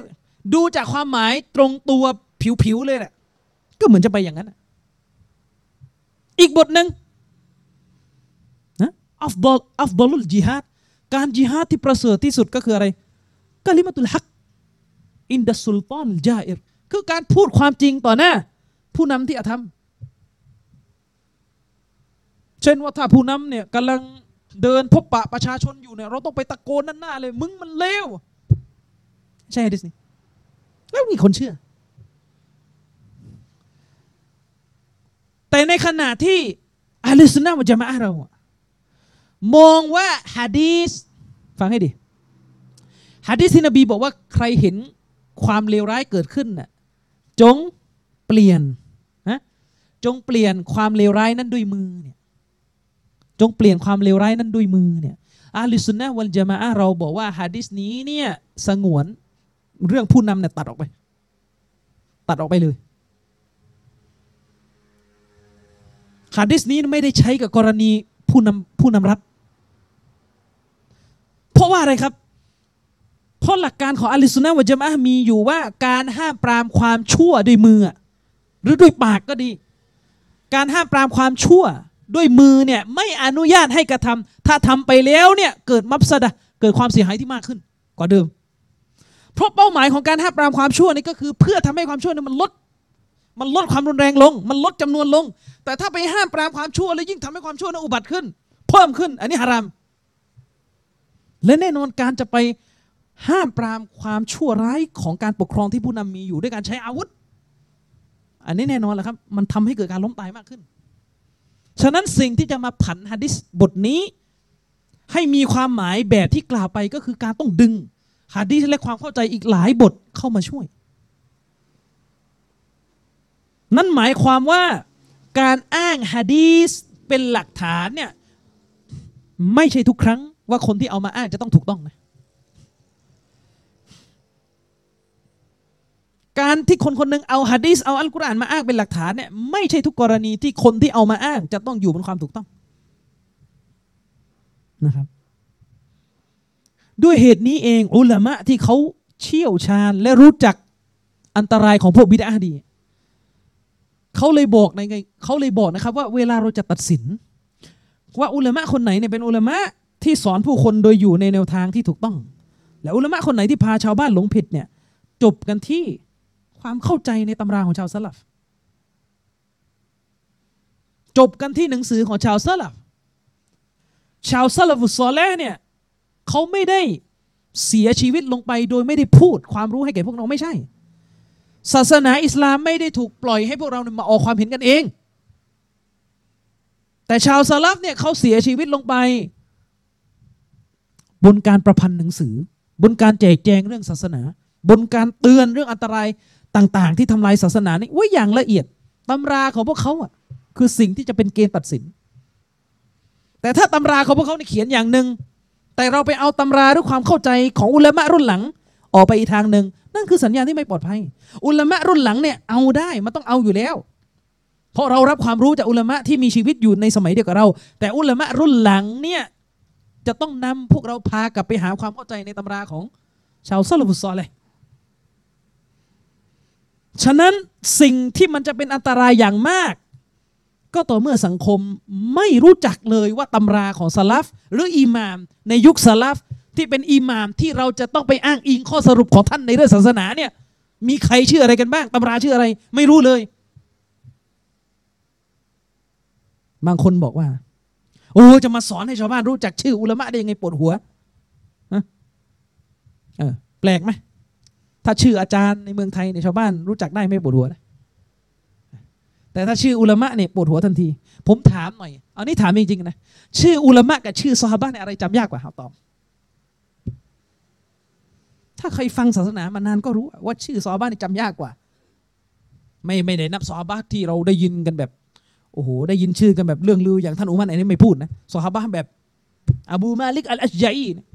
บางคนที่เถียงเรื่องกูนูเปล่าๆเนี่ยยังลืมเลยมั้งชื่อเนี่ย ชื่อซอฮาบะนี่บางทียาวกว่าชื่ออุลามะนะเพราะว่าชื่ออุลามะบางทีเวลาเราเอามากล่าวเนี่ยมันสั้นอิบนุตัยมียะอิบนุลกอยยิมอืมแต่ชื่อซอฮาบะบางคนเนี่ยโอ้โหยาวนะอืมบางทีก็ออกเสียงยากด้วย แต่ทำไมเวลาเราบรรยายอะชื่อซอฮาบะยาวแค่ไหน เราก็กล่าว เราก็บอกชาวบ้านให้จำเราก็บอกชาวบ้านให้คุ้นหู ใส่รอดิยัลลอฮุอันฮูเข้าไปอีกรอดิยัลลอฮุอันฮาอีก นะรอดิยัลลอฮุอันฮุนนะอันฮุมนะเปลี่ยนกันตามรูปไวยากรณ์เราทำได้หมด เพราะเราไม่ได้อคติกับซอบะห์ไงพอเราไม่อคติกับซอบะห์เราก็ทำได้ แต่พอเรามีอะไรในใจกับอุลามะเราจะเป็นปัญหาเสมอ ฉะนั้นเกณฑ์ที่จะตัดสิน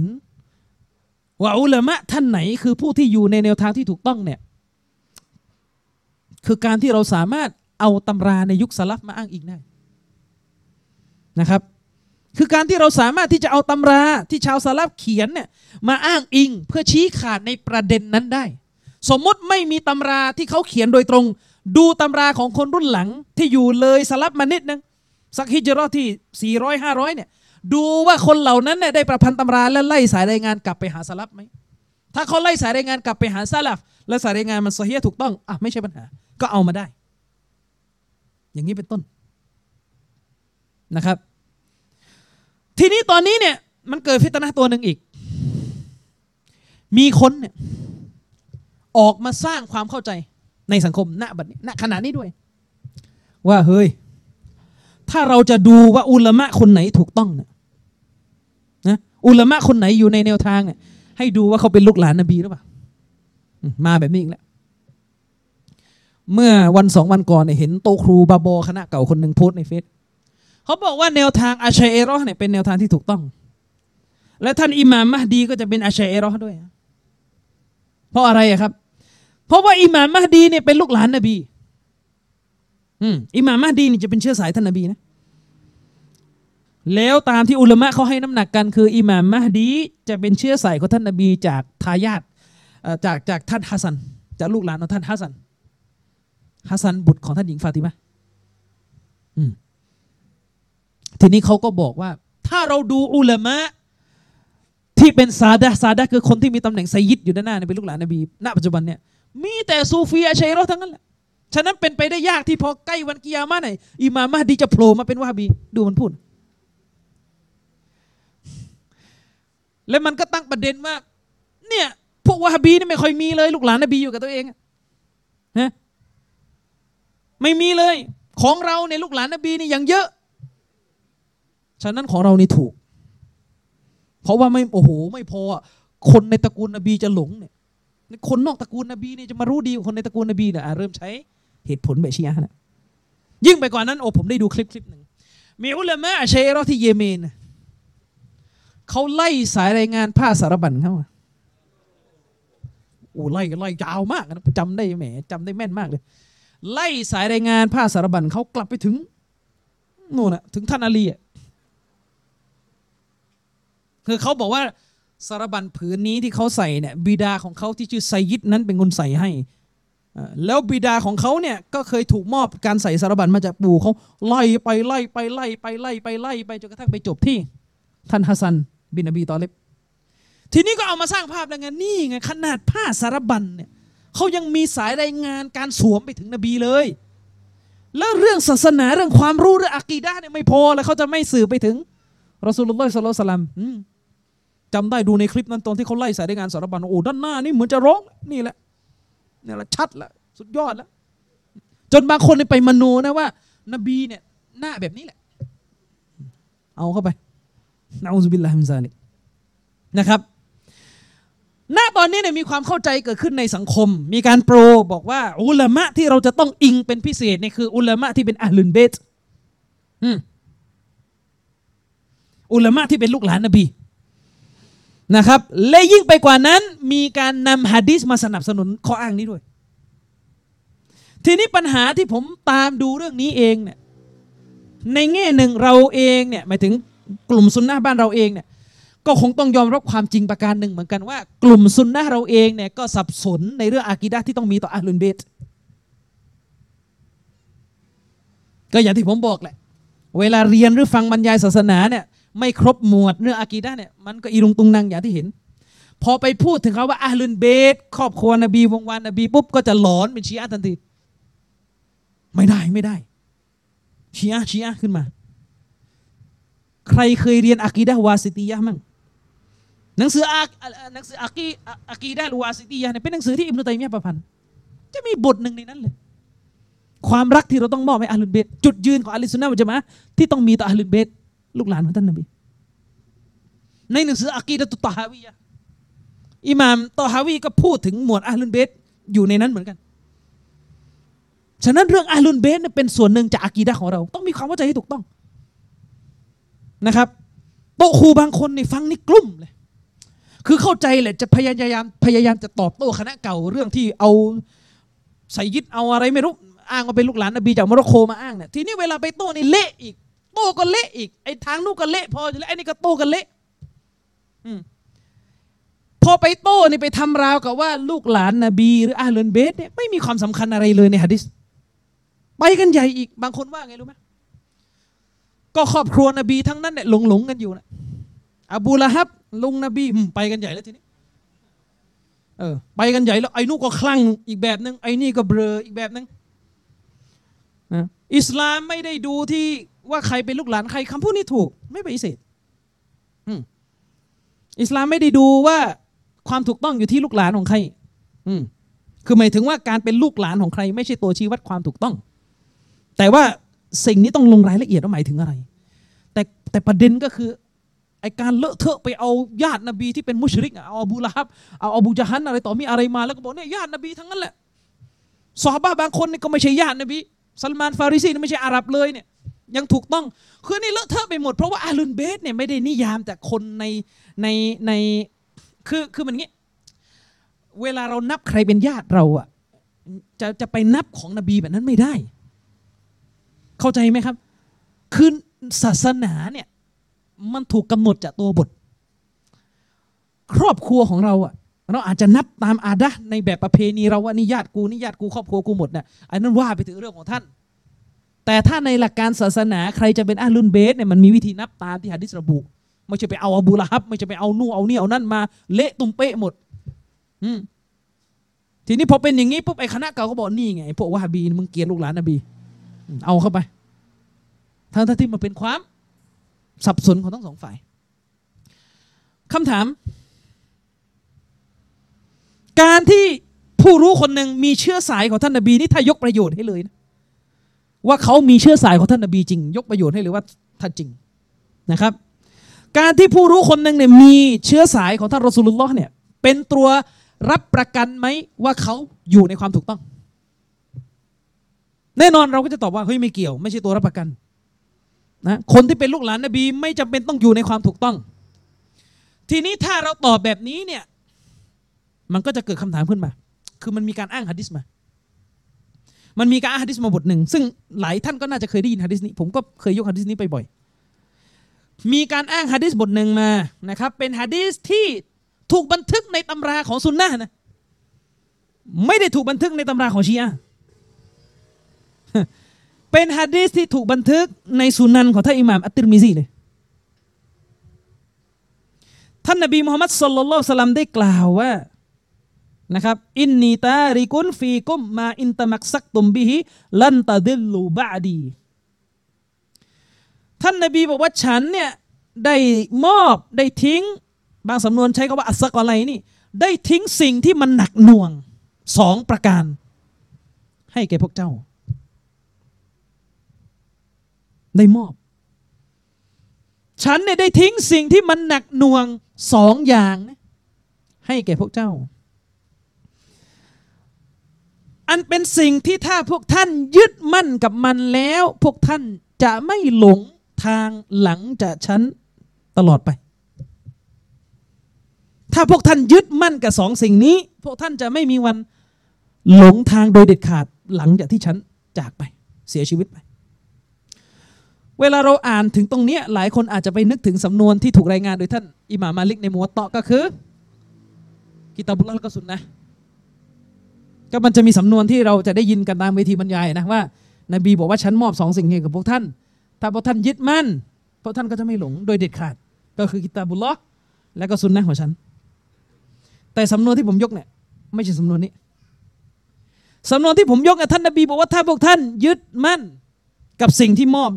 ไปนี้นะครับ พวกท่านจะไม่มีวันหลงผิดโดยเด็ดขาด บ้าดีหลังจากฉันจากไป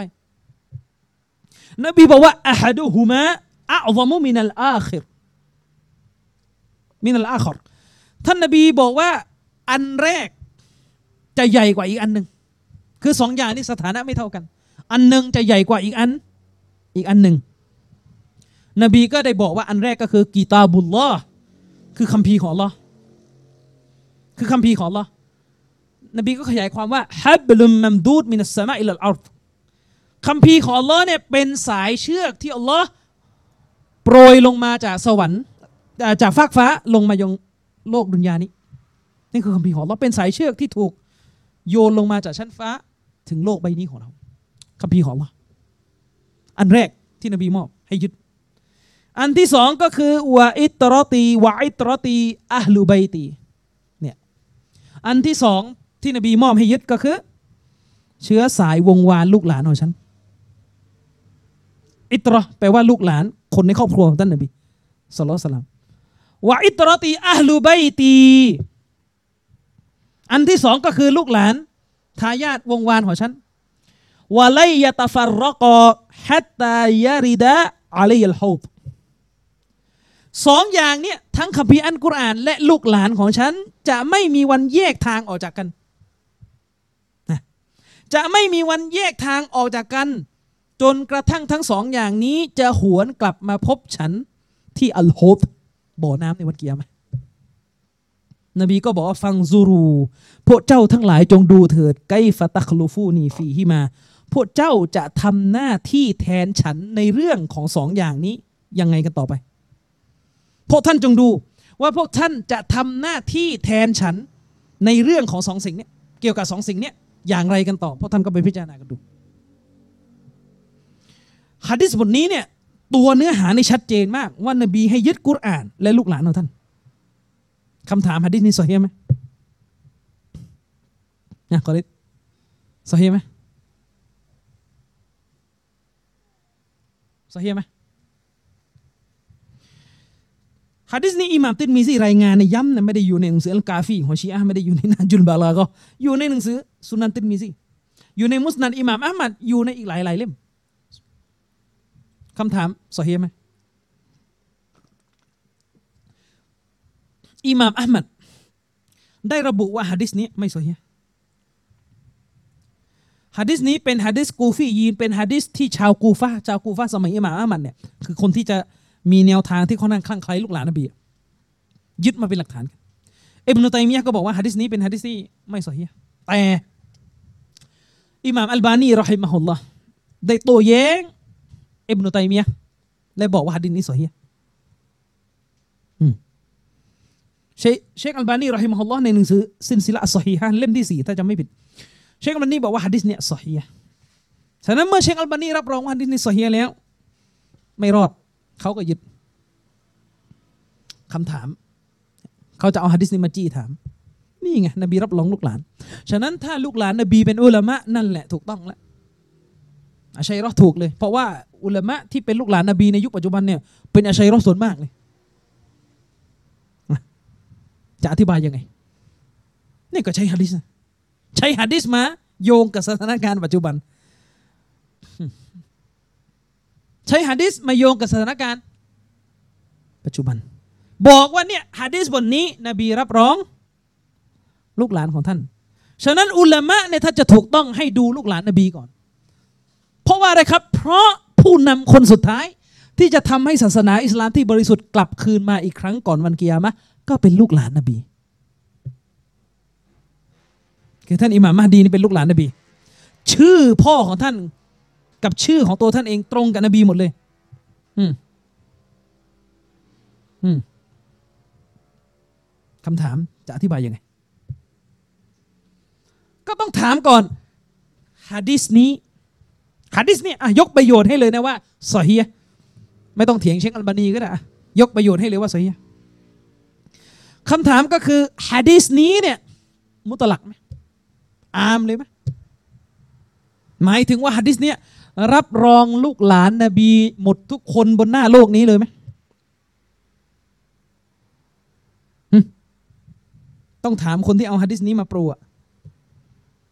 ฮะดิษบทนี้กำลังจะรับรองลูกหลานนบีทุกคนเลยไหมเอาเฉพาะที่เป็นอุลามะก็ได้ลูกหลานนบีที่เป็นอุลามะเนี่ยทุกคนเลยไหมรอดหมดถูกหมด ถ้าตอบว่าใช่ ยิ่งสร้างปัญหา เพราะอะไรครับ เพราะลูกหลานนบีมีทุกคณะตอนนี้ ที่เป็นอุลามะแน่นอนแหละในกลุ่มอุลามะชีอะเนี่ยมันก็คงมีบ้างแหละนะบางคนที่สืบเชื้อสายจากลูกหลานนบีจริงๆแม้ว่าโอเคแหละในกลุ่มชีอะนี่ก็ต้องระวังหน่อยเพราะว่ามันแอบอ้างกันเยอะมาก แต่คงมีอยู่จริงแหละนะคงมีอยู่จริงอะในอิรักในอะไรก็อาจจะเป็นไปได้ว่าจะเป็นลูกหลานนบีอยู่จริง แต่ว่าอันนี้คุยกับพวกซุนนีกันก่อนเนี่ยคือตอนนี้ลูกหลานนบีอะวะฮาบีก็มี อาชัยเอรอห์ก็มีอืมวะฮาบีก็มีอาชัยเอรอห์ก็มี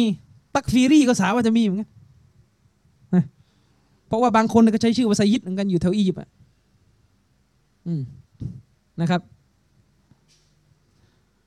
ลูกหลานนบีเนี่ย ที่เป็นอาชัยเอรอห์มีไหมมี ที่เป็นวะฮาบีเนี่ย มีไหมมีที่จัดประเภทไม่ได้มีไหมก็มี ไม่รู้สำนักไหนอะมี อืม เอาอยู่อะผมเคยโพสไปหน้าเฟซลูกหลานนบีที่เป็นซาลาฟีอะที่เลื่องลือว่าเขาเป็นลูกหลานของท่านรอซูลุลลอฮ์صلى الله عليه وسلمอะที่เป็นซาลาฟีเนี่ย เอาสามคนพอเป็นคนที่มีบทบาทมาก ๆ กับการดะอ์วะฮ์ซาลาฟีในโลกปัจจุบัน คนเก่าที่สุดเลยก็คืออัลลามะซิดดิกฮัสซันคอน เชคซิดดิกฮัสซันคอน رحمه اللهคนอินเดีย คนอินเดีย เป็นคนอินเดียก็จริงนะแต่เป็นอุลามะใหญ่มาก เป็นลูกศิษย์ของอิหม่ามอัชชาวกานีอิหม่ามอัชชาวกานีเป็นอุลามะที่อยู่ที่เยเมน ทุกคนรู้จักถ้าเรียนศาสนาต้องรู้จักอัชชาวกานีเชคซิดดิกฮัสซันคอนเนี่ยเป็นอุลามะคนสำคัญเลย ของแนวทางซาลาฟีเพราะเป็นอุลามะที่มีอิทธิพลมาก ๆ กับเชคอัลบานีเป็นอุลามะที่มีอิทธิพลต่อการฟื้นฟูซุนนะและการเรียกร้องให้ทุกคนเนี่ยเลิกยึดติด ตักลีดแบบหูหนวกตาบอดกับมัสฮับ ถ้าใครมีความสามารถเนี่ยไปโหลดโหลดหนังสือของเชคซิดดิกฮัสซันคอนได้ เชคซิดดิกฮัสซันคอนเนี่ยมีหนังสืออธิบายอัลกุรอานในยาว 15 เล่มจบ ยาวมากฟัตฮุลบายานเนี่ยโอ้โหยาวมาก อุลามะบางท่านบอกว่าเป็นหนังสือตัฟซีรที่ดีที่สุดเล่มหนึ่งในสมัยหลังนะครับ เพราะว่าเชคซิดดิกฮัสซันคอนเนี่ยเป็นคนที่นำเอาแนวทางตำราของท่านอิบนุตัยมียะของท่านอิหม่ามมุฮัมมัดบินอับดิลวะฮาบเนี่ยกลับไปยังชมพูทวีปและก็สามารถตั้งสำนักอาลุนฮะดิษของท่านที่เมืองพาราณสี ชื่อเมืองนี่เหมือนไม่เข้าเลยนะอาลุนฮะดิษเพราะพาราณสีเนี่ยมันสาว่าฟังฟังดูมันที่ของคนมันประวัติของอีกพวกนึงอะของอีกศาสนาหนึ่งอยู่แถวนั้นนะแต่เนี่ย บารอกะเนี่ยความสำเร็จของการดะวะของเชคซิดดิกฮัสซันคอนน่ะนะครับ เชคซิดดิกฮัสซันคอนเนี่ยกลับไปตั้ง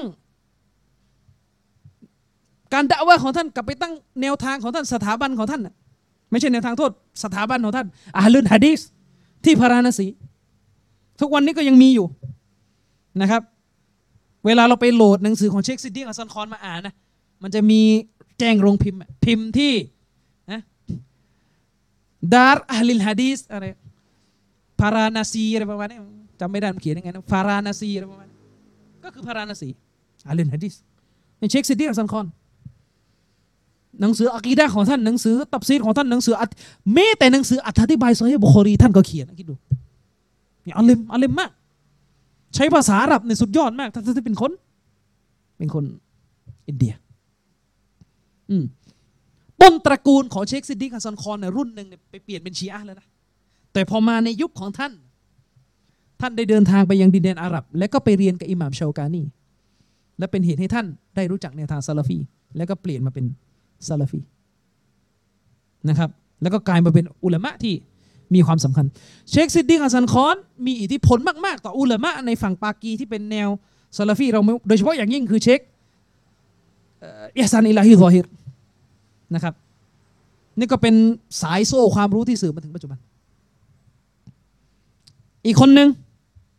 ข้ามไปฝั่งอียิปต์เชคมูฮัมหมัดรอชิดริดอเชคมูฮัมหมัดรอชิดริดอเนี่ยเป็นคนที่นำเมื่อกี้อาจารย์ยูนุสน่าจะเอ่ยประวัติท่านอยู่นะเชคมูฮัมหมัดรอชิดริดอเนี่ยเป็นคนที่นำเอาตำราของแนวทางสลับเนี่ยมาตีพิมพ์ ในยุคที่เรายังไม่มีประเทศซาอุกัน ในยุคที่หันไปทางไหนในประชาชาติอิสลามเนี่ยเต็มไปด้วยฝรั่งเข้ามายึดครอง คนอียิปต์สมัยนั้น ถ้าไม่อยู่กับกูโบนะครับ ก็จะไปอยู่แบบแนวตะวันตก หรือไม่ก็จะเป็นผู้ที่ได้รับอิทธิพลการดะวะของเชคมูฮัมมัดรอชิริดอเชคมูฮัมหมัดรอชิดริดอเนี่ยเป็นคนที่เริ่มต้น เอาวิทยาการเอาความรู้ในเรื่องการทำโรงพิมพ์ของพวกฝรั่งอะ ฝรั่งมันจะทำโรงพิมพ์มันนำระบบการพิมพ์อะไรที่ทันสมัยเนี่ยเข้ามาในอียิปต์เชคมูฮัมหมัดรอชิดริดอเนี่ยเป็นคนที่เอาความรู้ของพวกฝรั่ง เพราะว่าท่านเนี่ยไปใช้ชีวิตอยู่ที่สวิตเซอร์แลนด์อยู่ประมาณสองปีผู้ไปดูไอ้พวกฝรั่งเนี่ยมันเป็นยังไงสักทีวะนะมันถึงได้กลายมาเป็นพวกที่มันมีชัยชนะเหนือมุสลิมในสมัยนั้นมากเชคก็เลยกลับมาอียิปต์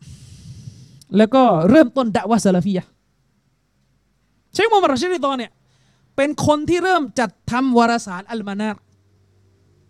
ซึ่งเป็นวารสารที่ส่งออกแนวทางดะวะสุนนะห์เนี่ยไปทั่วโลก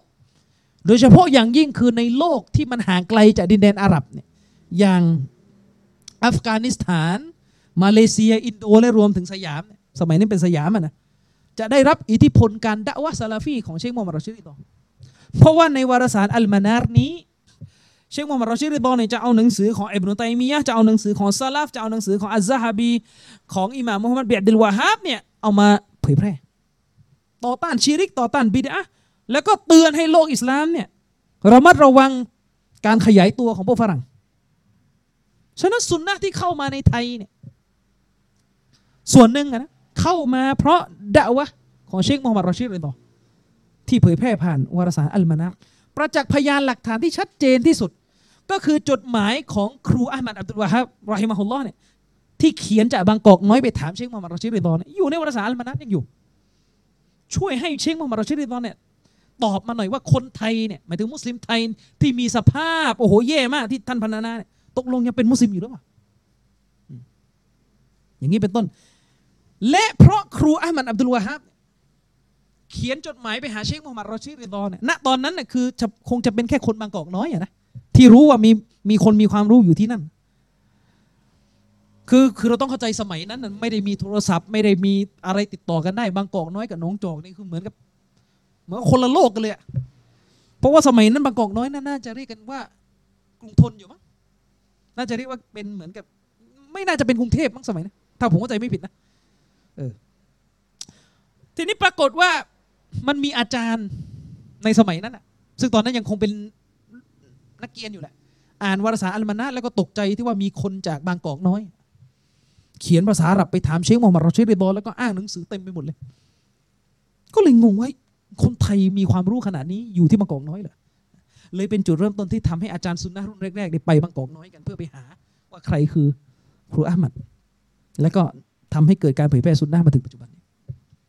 นะครับ อันนั้นคืออิทธิพลของเชคมูฮัมหมัดรอชิดริดอ ยังไม่นับหนังสือที่ท่านทำการพิมพ์เฉพาะเลยไม่ได้อยู่ในวารสารอัลมานัตนะพิมพ์เฉพาะเลยนะครับ ไม่ว่าจะเป็นหนังสือของอัซซะบี ของอิบนุตัยมียะห์ของอิหม่ามมุฮัมมัดบินอับดุลวะฮับของอิบนุรจับส่งไปทั่วโลกภายใต้การสนับสนุนของกษัตริย์ซาอุดิอาระเบีย สมัยนี้ยังไม่นับเป็นซาอุดหรอกเขาเรียกกษัตริย์แห่งฮิญาซอันนี้ก็ลูกหลานนบี อันนี้ไม่ใช่ไม่ใช่อาชัยรอดอืมอันนี้วะฮบีเลยหัวเลยนะครับ อีกคนหนึ่งแล้วก็อีกคนหนึ่งที่ผมเพิ่งโพสต์เมื่อวานเนี่ยเพราะว่ารกหูรกตาก็เลยโพสต์ไปหน่อย น้อยคนจะรู้จักกันนะแต่ว่าถ้าคนที่เขาติดตามตำราอุลามะตำรานักฮะดิษจะรู้จักกันดี ก็คือท่านอัลลามะบาดีอุดดีนอัสซินดีอัลรอชิดีคนนี้เป็นอุลามะฮะดีษจากแคว้นสินธุเมื่อกี้พาราณสีนี่ก็สินธุเออนี่ความประเสริฐ อัลลอฮ์เปลี่ยนนะสินธุในทารีประวัติศาสตร์อะนะคืออารยธรรมที่หมายถึงว่าคือแหล่งโบราณที่ในอดีตนี่มันคือต้นตอของชีริกในเมืองสินธุเนี่ยทุกวันนี้มีเป็นเมืองของอะฮ์ลุลฮะดิษไปแล้วอิหม่ามซินดีอิหม่ามซินดีนี่ไม่รู้กี่คนจากเมืองนี้อะเชคบาดิอุดดินอัสซินดีเนี่ยเป็นใครอะเป็นอุลามะจากเมืองเนี่ยนะจากแคว้นสินธุปากีสถานนะทุกวันนี้ และเป็นอุลามะที่เป็นอะฮ์ลุลบัยต์ที่สืบเชื้อสายมาจากท่านฮุเซนด้วย ซึ่งเชื้อสายของท่านฮุเซนในชีอะจะจะจองไว้เป็นพิเศษเลย เพราะว่าในความรู้สึกชีอะเนี่ยมันขลังกว่าเชื้อสายของของฮัสซันเนื่องจากว่าในในในความรู้สึกของชีอะเนี่ยก็คืออิหม่ามของเขาเนี่ยมันเป็นลูกหลานของฮุเซนหมดหลังจากหลังจากท่านฮุเซนไปเนี่ยตำแหน่งอิหม่ามจะเป็นของฮุเซนหมดจะเป็นของลูกหลานฮุเซนหมดจะไม่ใช่ลูกหลานของฮัสซันนะครับ ทีนี้พอมาเป็น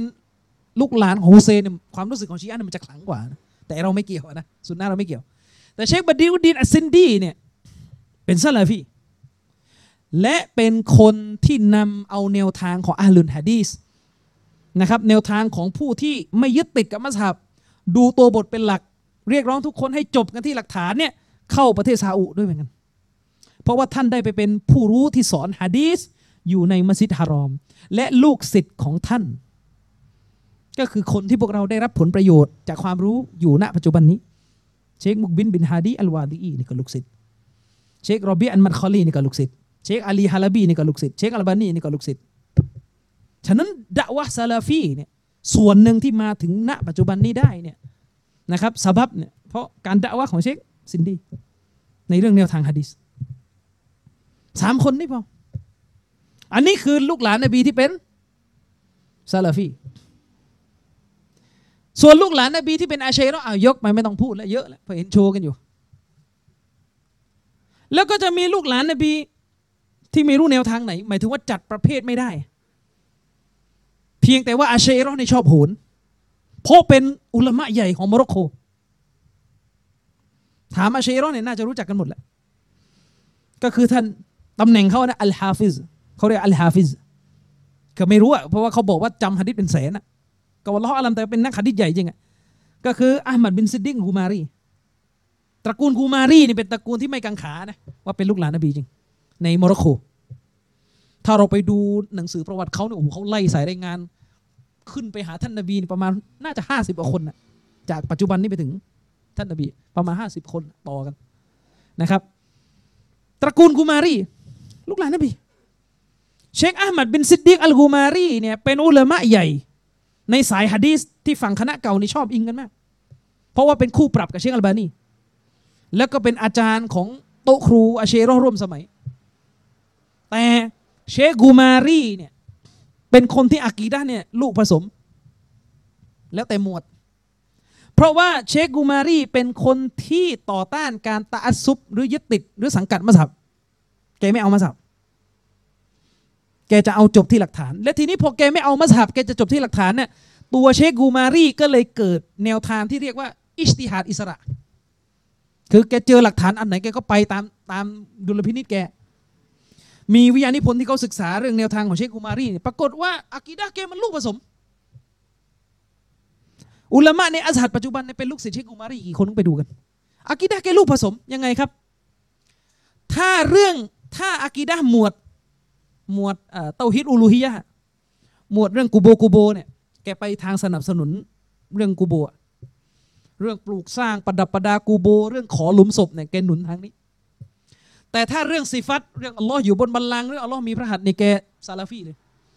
และแกด่าเชรอชัดเจนนะครับว่าเลวกว่ายะฮูดอีกแกพูดอย่างนั้นเลยأظلم منهمคืออาธรรมยิ่งกว่ายะฮูดอีก เพราะว่าเชคกุมารีนี่ไปยกอายะกุรอานที่อัลลอฮ์บอกว่าوقالت اليهود يد الله مغلولةพวกยิวเนี่ยได้ดูถูกอัลลอฮ์ว่า มือของอัลลอฮ์เนี่ยโดนล่ามเชคกุมารีบอกว่าอาเชรอเนี่ยอาธรรมยิ่งกว่ายะฮูดเพราะอาเชรอบอกว่าอัลลอฮ์ไม่มีมือเลยเนี่ยนี่เชคกุมารีหมวดสิฟัตตรงซาลาฟีหมวดฟิกฮ์ก็เหมือนจะตรงกับซาลาฟีในแง่ที่ว่าไม่เอามาสับส่วนหมวดซอฮาบะ เอียงไปทางชีอะก็คือแกแกไม่เชื่อว่าซอบะห์ทุกคนเนี่ยมีมีอาดาละมีมีคุณธรรม แกเชื่อว่าซอบะห์เนี่ยมีคนเลวปรากฏอยู่ แล้วแกก็จวกมูอาวิยะจวกซอบะห์ที่เป็นศัตรูกับท่านอาลีอะหมายถึงซอบะห์ที่เป็นคู่ตรงข้ามกับท่านอาลีในในสงคราม แล้วก็เชคอุมารีนี่ก็มีทัศนะว่าสหบะห์ที่ประเสริฐที่สุดรองจากท่านนบีเนี่ยไม่ใช่อบูบักพวกเราเนี่ยอะลีซุนนะห์เราเชื่อว่าซอฮาบะห์ที่ประเสริฐที่สุดคือต้องอบูบักเรียงมาเลยอุมัรอุสมานอาลี เชคกุมารีนี่เชื่อว่าซอฮาบะห์ที่ประเสริฐที่สุด คืออาลีฟาติมะห์ฮัสซันฮุเซนเรียงอย่างเงี้ยและยิ่งไปกว่านั้น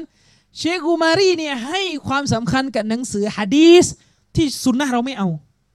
แต่เป็นหนังสือฮะดีสที่พวกชีอะไซดียะเนี่ยมันเอากันชีอะไซดียะเนี่ยเป็นอีกกลุ่มหนึงอีกนะไม่เหมือน 12 อิหม่ามบ้านเราชีอะไซดียะเนี่ยเป็นชีอะที่อยู่ในเยเมน ซึ่งเชคมุกบินเชคมุกบินบินฮาดีนวาดีอีเนี่ยเกิดมาในตระกูลไซดียะเป็นไซดียะมาก่อน แล้วก็เปลี่ยนเป็นซาลาฟีต่อมา หลังจากเข้าไปเรียนที่มักกะพวกไซดียะเนี่ยเป็นชีอะที่ไม่ได้ด่าทออบูบักไม่ได้ด่าทออุมัรไม่ได้ด่าทออุสมานนะครับไม่ได้ด่าทออบูบักไม่ได้ด่าทออุมัรอุสมาน คือไม่ได้ไม่ได้ไปตักฟีดซอบะแต่ว่าก็เชื่อว่าอาลีประเสริฐสุด แล้วก็เชื่อด้วยว่าอาลีเนี่ยนบีตั้งให้เป็นผู้นำส่วนอากีดะหมวดอื่นจะตรงกับมอตซิละนี่คือไซดียะทีนี้พวกไซดียะเนี่ยเขาจะมีหนังสือฮัดดิษชุดหนึ่งเฉพาะเลยของพวกเขา เรียกว่ามุสนัดเซด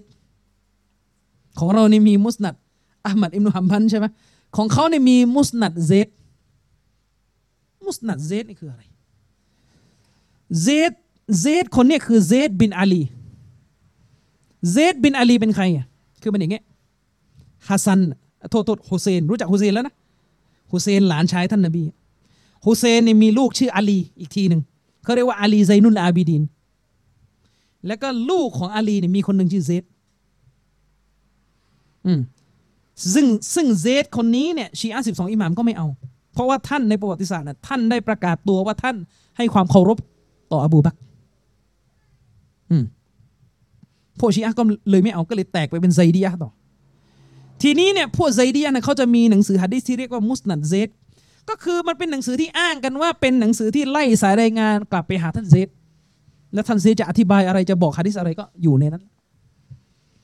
เชคอูมารีเนี่ยก็ให้ความสำคัญเป็นพิเศษกับหนังสือชุดนี้ถึงขั้นเอามาอธิบาย สรุปคืออากีดะแกลูกผสม นี่ก็อีกประเภทหนึงอืมคำถาม ถ้าเราบอกว่าฮะดิษที่นบีฝากลูกหลานของท่านเมื่อกี้ หมายถึงนบีรับรองลูกหลานนบีแบบสิ้นเชิงเลยทุกคนเลยปัญหาก็คือ มันจะเป็นไปได้ยังไงในเมื่อลูกหลานนบีเนี่ยมีกันสามฝ่ายเลยคณะเก่าก็มีหมายถึงอาชัยรอก็มีซาลาฟีก็มีเออแล้วก็ไม่รู้ตระกูลไหนเนี่ยก็มี แล้วมันเป็นไปได้ยังไงมันจะถูกกันหมด ยิ่งไปกว่านั้น นี่เรายังไม่ได้พูดนะนะนักประวัติศาสตร์นี่เขาเชื่อกันด้วยซ้ำไปนะว่าควีนอลิซาเบธที่เพิ่ง เพิ่งเสียชีวิตไปของอังกฤษเนี่ย มีเชื้อสายท่านนบีด้วยเขาก็เขาก็ทำตารางให้ดูอะเขาบอกว่าราชวงศ์ต้นตระกูลของราชวงศ์อังกฤษเนี่ยเขาเป็นนิก้ากับคอลิฟ้าที่สเปนไงซึ่งมันมีความเป็นไปได้อะหมายถึงว่าคอลิฟ้าที่อันดาลูสที่สเปนอะ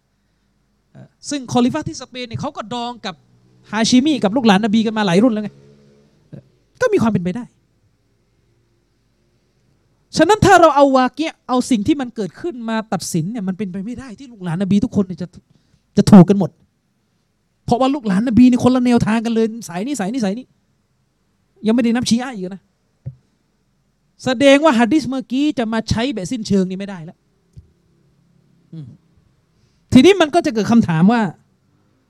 ฮะดิษเมื่อกี้เนี่ยฮะดิษสองสิ่งหนักเมื่อกี้ที่นบีบอกนะที่นบีบอกว่าฝากลูกหลานให้ยึดมั่นเนี่ย คำถามที่ต้องถามก็คืออาลุนเบตในฮะดิษเนี่ยเจาะจงเฉพาะอาลุนเบตที่เป็นซอฮาบะหรือรวมไปถึงนอกเหนือซอฮาบะด้วยคำถามอาลุนเบตที่นบีฝากไว้เมื่อกี้เนี่ยหมายถึงอาฮลุนเบตที่เจาะจงไปเฉพาะอาฮลุนเบตที่เป็นซอฮาบะอาฮลุนเบตที่เป็นซอฮาบะก็คือซอฮาบะนบีที่มีฐานะเป็นลูกหลานนบีไปด้วยอะนะก็คือท่านอาลีท่านท่านหญิงฟาติมะท่านฮัสซัน ท่านฮุเซน คือจริงๆอะถ้าฮะดิษในซอฮีมุสลิมเนี่ยวิธีการนับว่าใครเป็นอาฮลุนเบตเนี่ยท่านเซดบินอัลกอมบอกว่าอาฮลุนเบตนี่ก็คือคนที่กินซากาตไม่ได้ซากาตนะซากาตไม่ใช่ซอดาก็ทั่วไปซากาตคนที่กินซากาตไม่ได้ ซึ่งคือใครครับเซดบอกว่าآل علي وآل عقيل و وآل جعفر وآل عباسสี่ตระกูล ก็คือลูกหลานของอาลี ลูกหลานของอับบาส ลูกหลานของอากีลลูกหลานของจาฟัรสี่ตระกูลเนี่ยคืออัลลุนเบตนั่นหมายความว่าถ้าดูจากฮะดิษของเซดบินอัลกอมเนี่ยอัลลุนเบตนบีเนี่ยไม่ได้เจาะจงแค่เชื้อสายนบีนะเพราะถ้าเชื้อสายนบีจะลงผ่านแค่เส้นของท่านหญิงฟาติมะแต่ฮะดิษบทนี้เนี่ยรวมหมดเลยทั้งลูกหลานของอับบาสลูกหลานของอากีลลูกหลานของจาฟัรถ้าใช้ฮะดิษนี้เป็นมาตรฐานนะครับ ทีนี้คำถามก็คือฮะดิษที่นบีมอบอาลุนเบตไว้เนี่ยให้ยึดเนี่ยอาลุนเบตที่นบีพูดในฮะดิษนี้สงวนเฉพาะสหบะที่มีศักดิ์เป็นอาลุนเบตด้วยหรือเปล่า ถ้าในความหมายเนี่ยจบไม่ต้องเถียง ก็คือหมายถึงว่าก็คือซอฮาบะนั่นแหละแต่นบีมาเจาะจงเฉพาะซอฮาบะที่เป็นอาลุนเบตเหมือนที่นบีก็เคยเจาะจงซอฮาบะบางท่านในการยึด เช่นสุนนะของสี่คอลิฟะใช่ไหมอันนั้นก็นบีก็เจาะจงซอฮาบะสี่ท่านนั้นไป หรือในบางสำนวนที่นบีบอกว่าاقتدوا باللذين من بعدي أبي بكر وعمرพวกท่านจงยึดมั่นอยู่กับอบูบักและก็อุมัรอันนี้นบีก็เจาะจงซอฮาบะบางท่านไปอีกสองท่านนี้นะครับคำถามก็คือ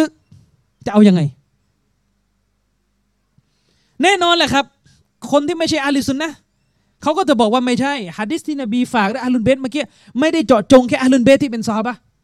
ต้องรวมไปถึงอาลุนเบตที่ ที่อยู่นอกคำว่าซอฮาบะด้วย หมายถึงว่ารุ่นที่ไม่ทันเจอนบีแล้วซึ่งโอเคแน่นอนแหละอุลามะหลายๆท่านก็มองว่ามันก็เข้าไปด้วย เพราะว่าลูกหลานนบีที่ไม่ที่ไม่ได้ทันเจอนบีอะอย่างเช่น รุ่นของไซนุลอาบีดีนจาฟัรอัสซอดิกมุฮัมมัดอัลบาเกตเนี่ยล้วนแล้วแต่เป็นอุลามะของอะลิซุนนะหมดเลย เพราะว่าอิหม่ามบุคอรีเนี่ยได้รับสายรายงานจากลูกหลานนบีในหลายคนในโซฮีฮ์ของท่าน โดยเฉพาะอย่างยิ่งก็คือมุฮัมมัดอัลบาเกตเนี่ย เป็นผู้รายงานที่อยู่ในโซฮีฮ์บุคอรีเนี่ยมากมายเลย และอบูฮานิฟะก็ยกย่องมาก เพราะว่าอิหม่ามบาเกตเนี่ยเป็นครูของอิหม่ามมาลิกอิหม่ามบาเกตเนี่ยเป็นเป็นลูกของไซนุลอาบีดีนไซนุลอาบีดีนลูกของฮุเซนซึ่งอิหม่ามบาเกตนี่เป็นอาจารย์ของอิหม่ามมาลิกอันนี้ต้องเข้าใจด้วยนะครับ ทีนี้ถ้าเราบอกว่าฮัดดิสอาลุนเบตเมื่อกี้เนี่ยนบีมอบอาลุนเบตที่หมายถึงอาลุนเบตซึ่งไม่ได้จำกัดแค่ แค่อะไร แค่อาลุนเบตที่เป็นซอฮาบะอันนี้ก็ต้องมานั่งคุยแล้วว่าเอ้าแล้วตกลงจะเหมาหมดเลยเหรอซึ่งแน่นอนว่าอาลิสุนนะวันจามะเราเนี่ยแม้แต่อุลามะที่เป็นคณะเก่าในรุ่นอดีตเองก็ไม่ได้เข้าใจฮะดิษนี้แบบนี้ ไม่ได้เข้าใจว่าฮะดิษนี้เนี่ยเอาไปรับรองอาลุนเบตคนไหนก็ได้ที่อยากจะรับรอง ท่านอิบนุฮะจัดอัลไฮตามีซึ่งเป็นอุลามะคณะเก่านะได้วิเคราะห์ฮะดิษนี้ แล้วก็ระบุว่าฮะดิษสำนวนเหล่านี้มันมีกันหลายสำนวน นบีบอกว่ามอบสองสิ่งเนี่ยคือกิตาบุลและสุนนะในสำนวนหนึ่งบางสำนวนเนี่ยบอกว่ากุรอานอย่างเดียวเลยนี่ยก็สำนวนหนึ่งแล้วก็สำนวนนี้ก็เป็นกิตาบุลแล้วก็ลูกหลานของฉันอิบนุฮะจัรอัลอัลอัลไฮตามีเลยระบุว่า โดยสรุปจากฮะดิษหลายสำนวนทั้งหมดเข้าด้วยกันเนี่ยหมายความว่าท่านนาบีเนี่ยวางฐานของศาสนาไว้ที่กิตาบุลและสุนนะอันเนี้ยแน่นอนแหละครับนบีเนี่ยวางรากฐานของการยึดมั่นเนี่ยที่กิตาบุลและสุนนะ และนบีเนี่ยให้เรายึดอัลลุนเบตแต่มีวงเล็บ ต้องเป็นอัลลุนเบตที่มีความรู้ในกีตาบุลลอและสุนนะเท่านั้นนั่นต้องอธิบายอย่างนั้นอืมหมายถึงเป็นอัลลุนเบตที่ยึดมั่นในกีตาบุลลอและสุนนะเท่านั้น ไม่ใช่สิ้นเชิงมุลลาอาลีอัลกอรีได้อธิบายฮะดิษนี้ แล้วก็ได้ระบุว่า มุลลาลีกอรีนได้ระบุว่า ถ้าเราพูดกันแบบเหตุผลนะนะ สมัยที่ท่านนบีมีชีวิตอยู่อะเรื่องราวภายในบ้านนบีอะคนในบ้านนบีเป็นปกติที่จะรู้มากกว่าคนนอกบ้าน หุกกลมศาสนาที่มันพัวพันกับภายในบ้านคนในบ้านนบีย่อมรู้กว่า เพราะคนในบ้านนบีเนี่ยจะต้องเห็นว่านบีทำอะไร ซึ่งนั่นก็สนับสนุนความเข้าใจของอะลิสุนนะเราที่เรามองว่าอาฮลุนเบตนบีในครอบครัวนบีเนี่ยมันรวมภรรยานบีเข้าไปด้วย ทีนี้ถ้ามองในมุมนี้เนี่ยมันก็จะได้ความเข้าใจว่าที่นบีฝากลูกหลานของท่านไว้เนี่ยเพราะว่าสุนนะของท่านนบีสุลต่านสลัมที่เกี่ยวข้องกับเรื่องภายในบ้านเนี่ยคนที่อยู่ในครอบครัวนบีเนี่ยก็จะมีความรู้ส่วนนี้เหมือนกัน แต่เราไม่ใช่เหมือนชีอะที่บอกว่าลูกหลานนบีเนี่ยรู้อยู่กลุ่มรู้อยู่กลุ่มเดียวสอบากลุ่มอื่นไม่รู้เลย อันนี้ไม่ใช่ ด้วยเหตุนี้มุลลาอาลีอัลกอรีเลยสรุปออกมาว่าฮะดีษบทนี้ที่นบีฝากฝังลูกหลานของท่านไว้เนี่ยสงวนเฉพาะ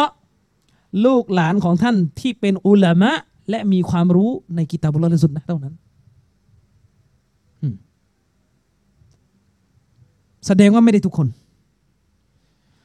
ส่วนเชคอัลบานีเชคอัลบานีนี่ยกคำพูดอิหม่ามตอฮาวีมาอิหม่ามตอฮาวีเป็นอิหม่ามในยุคสลัฟอิหม่ามตอฮาวีเนี่ย ได้นิยามอย่างนี้ อิหม่ามตอฮาวีบอกว่า العترةลูกหลานของนบีที่นบีฝากไว้ในฮะดิษนี้หมายถึงهم أهل بيته الذين هم على دينه وكذلك المتمسكون بأمرهหมายถึงลูกหลานนบีที่ดำรงอยู่บนศาสนาที่ท่านนบีนำมาประกาศ และเช่นเดียวกันนั้นก็คือ ลูกหลานนบีที่ยึดมั่นอยู่กับสุนนะของท่านจำกัดแค่นี้ไม่ใช่ทุกคน จำกัดแค่นี้ไม่ใช่ทุกคน ผมได้ฟังคลิปที่เชคบดิวดินอัสซินดีเนี่ยที่เป็นลูกหลานนบีเนี่ยได้พูดน่าคิดมาก เชคบอกว่าถ้าคุณอ่านฮะดิษนบีให้หมด มันจะมีฮะดิษนบีบทหนึ่งที่นบีเตือนว่าก่อนวันกิยามะเนี่ยลูกหลานของฉันคือหมายถึงคนที่มีเชื้อสายนบี จะออกมาสร้างฟิตนะก็มีมีฮะดิษนี้อยู่ในอบูดาวุดนะยกมาด้วย นบีบอกว่าลูกหลานของฉันเนี่ย เขาเนี่ยอ้างตัวมาจากลูกหลานของฉัน แล้วนบีบอกว่าฟาไลซามินนา แต่เขาไม่ได้มาจากฉัน ตรงนี้อิหม่ามอาบาดีอธิบายว่าเขาอาจจะมาจากนบีในแง่เชื้อสาย แต่เขาไม่ได้มาจากนบีในแง่แนวทาง ก็หมายถึงว่าเขาเนี่ยอาจจะมีเชื้อสายนบี แต่เขาไม่ได้มีแนวทางเดียวกับท่านนบี ท่านนบีเลยไม่นับว่าเขามาจากฉัน เพราะลูกหลานนบีที่นบีจะเอาจริง ๆ ก็คือลูกหลานนบีที่ต้องอยู่บนแนวทางของท่านนบีด้วย เชคบดีอุดินอัสซินดีได้พูดอยู่ประโยคหนึ่งว่า ท่านพูดในบริบทปากีสถานนะท่านบอกว่าในปากีสถานปัจจุบันเนี่ยมีคนที่เรียกตัวเองว่าไซยิดเนี่ยเต็มไปหมดจะจริงไม่จริงก็ไม่รู้แหละ เรียกตัวเองว่าไซยิดนำหน้าที่หมายถึงลูกหลานนบีนำหน้าเนี่ยเต็มไปหมด และเชคบดิอุดินซินดีบอกว่าในจำนวนนี้ที่เรียกตัวเองว่าไซยิดเนี่ยมีตั้งแต่เมาเหล้ามีตั้งแต่ทำซีนามีแต่ไม่ละหมาดเกบอกว่าคุณลองคิดดูนะ ถ้าคุณเนี่ย เป็นคนที่มาจากตระกูลที่มีชื่อในสังคมอะแล้วคุณไปทำเรื่องเลวๆเนี่ย คุณไม่อายเลยครับจะบอกคนคนหนึ่งว่า ผมในตระกูลนี้ คนในตระกูลรู้สึกยังสมมติผมเนี่ยง่ายๆสมมติผมเนี่ยนามสกุลลอนาเนี่ยไม่ใช่ตระกูลใหญ่อะไรนะแต่ถ้าสมมติผมเนี่ยเป็นคนที่ทำเลวอะนะถ้าผมเนี่ยมาบอกว่าผมเนี่ยรอนา ผมเนี่ยรอนาลองคิดดูคนในตระกูลผมรู้สึกไงอายไหมเวลาข่าวออกโอ้คนนี้เนี่ย อายไหมเชคบดิวดดีนบอกว่าคนที่มีสติปัญญาดีๆ ก็รู้ว่าถ้าตัวเองนี่เป็นแค่คนจากตระกูลธรรมดาเนี่ยไปทำเลวร้ายมาเนี่ยจะบอกว่าตัวเองสกุลนี้เนี่ยยังอายที่จะพูดเลยไม่อยากบอกสกุล กลัวคนในตระกูลเนี่ยโดนเกลียดไปด้วย แล้วแกบอกว่าเป็นอะไรกัน คนที่เคลมตัวเองว่าเป็นลูกหลานนบีเนี่ยนะจำนวนไม่น้อยเนี่ยเรียกตัวเองว่าไซยิดนำหน้า แต่พฤติกรรมในฟาซิก พฤติกรรมในฟาซิกบางคนไม่ละหมาด ผมนี่เคยเจอนะ ในปัตตานี กลุ่มคนที่เรียกตัวเองว่าไซยิดนำหน้าคือเขาเชื่อว่าเขาเนี่ยเป็นลูกหลานนบีจากฮัตรอเมาจากเยเมนจนบางคนที่ผมเจอเนี่โอ้โหสภาพนี่เย่เลยไม่ละหมาดด่านสามเละเทะไปหมด เชคบดิวดินซินดี้ถามว่า ไม่อายมั้งล่ะเอาเอาเอาชื่อเสียง เอาตระกูลนบีนี่ไปอ้างแล้วตัวเองเนี่ยเน่าอย่างเงี้ย แกบอกว่าตามหลักการศาสนาถ้าคุณเนี่ยไม่ได้อยู่ในแนวทางนบีเนี่ยเขาไม่นับว่าคุณเป็นลูกหลานนบีแกพูดอย่างเงี้ยนั่นแกพูดแม้ว่าแกจะเป็นลูกหลานนบีนะแกบอกว่าถ้าคุณเนี่ยไม่ได้อยู่ในแนวทางของท่านนบีเขาไม่นับไม่นับแล้วว่าท่านเนี่ยมาจากนบีไม่มีประโยชน์ แล้วเชคบดิวดินอัสซินดีนี่ยกฮะดิษบทหนึ่งมา ผมเพิ่งจะเคยได้ยินเหมือนกันฮะดิษนี้แต่เป็นฮะดิษมอกูฟหมายถึงว่าซอเฮียะห์จากท่านอาลี ที่มาจากท่านนบีเนี่ยไม่ซอเฮียะห์ไอ้ที่ซอเฮียะห์เนี่ยคือมาจากท่านอาลี เชคบาดิวดินซินดีบอกว่า ท่านซัลมานอัลฟาริซีเป็นใครครับ เป็นเปอร์เซีย เปอร์เซียในสมัยนั้นนะคือศัตรูกับอิสลาม เพราะว่าพวกเปอร์เซียนี่เป็น มายูสผู้บูชาไฟ ประกาศสงครามกับท่าน ท่านนบีแต่ซัลมานอัลฟาริซีเนี่ยแม้จะเป็นคนเปอร์เซีย แต่มีอีมาน มีคุณธรรม เคร่งครัด ยืนหยัดอยู่ในอิสลามที่ท่านนบีนำมาประกาศ และด้วยเหตุนี้เองแม้ว่าซัลมานอันฟาริซีเนี่ยจะห่างไกลกับท่านนบีในแง่เชื้อสาย แต่นบีให้เกียรติท่าน จนกระทั่งท่านอาลีบินอบีตอเลบพูดว่าอะไรรู้ไหมเชคซินดียกมา ท่านอาลีบินอบีตอเลบบอกว่าسلمان منا أهل البيتซัลมานอัลฟาริซีคืออัลลุนเบตของพวกเราพูดอย่างนี้คือท่านอาลีให้เกียรติ ว่าซัลมานอัลฟาริซีเนี่ยมาจากฉัน ในแง่อาลุนเบตเลย ในแง่ที่เป็นอาลุนเบตคือแม้ว่าในความเป็นจริงจะไม่ใช่อาลุนเบตอะนะเชื้อสายจริงๆไม่ใช่ แต่เพราะวิถีทางการปฏิบัติการช่วยเหลือท่านอาลี การยึดมั่นอยู่ในอิสลามที่ท่านนบีนำมาประกาศ ท่านอาลีเลยให้เกียรติซัลมานอัลฟาริซีว่า เขาคืออาลุนเบตของพวกเรา เชคซินดี้ยกโดนยกสิ่งนี้มาเพื่อจะบอกอะไร เชคซินดี้ยกมาเพื่อจะบอกว่าต่อให้คุณมีเชื้อสายที่ไกลจากท่านนบีมูฮัมมัดที่สุด คุณอาจจะเป็นลูกหลาน Aborigine คุณอาจจะเป็นลูกหลานดอยะพวกคนป่าที่ไหนก็ไม่รู้แหละ แต่คุณจะใกล้นบีเมื่อคุณยึดมั่นในแนวทางที่ท่านนบีทิ้งไว้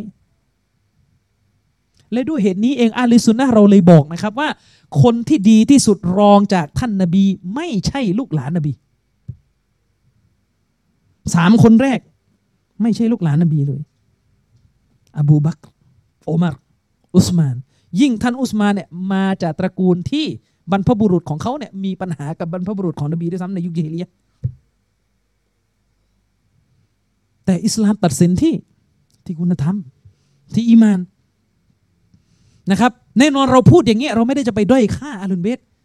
เรากำลังจะบอกว่าใช่เราเชื่อว่าในอาลุนเบตยังมีคนที่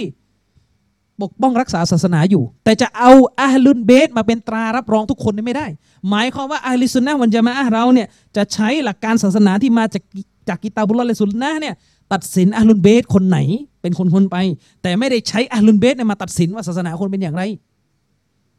นี่คือประเด็นให้มันเข้าใจให้ถูกนะครับตรงนี้ต้องชี้แจงนะครับ เพราะ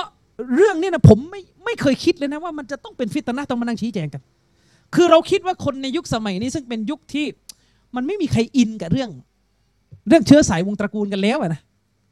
ในยุคที่แบบสังคมมันลิเบอรัลขนาดนี้นะไม่มีใครอินกับเชื้อสายวงตระกูลแล้วเนี่ย แต่ปรากฏว่าในบางพื้นที่นะแถวบ้านเรานี่แหละบ้านผมเองนะอินมาก อืมอินจนกระทั่งไม่แยกแยะ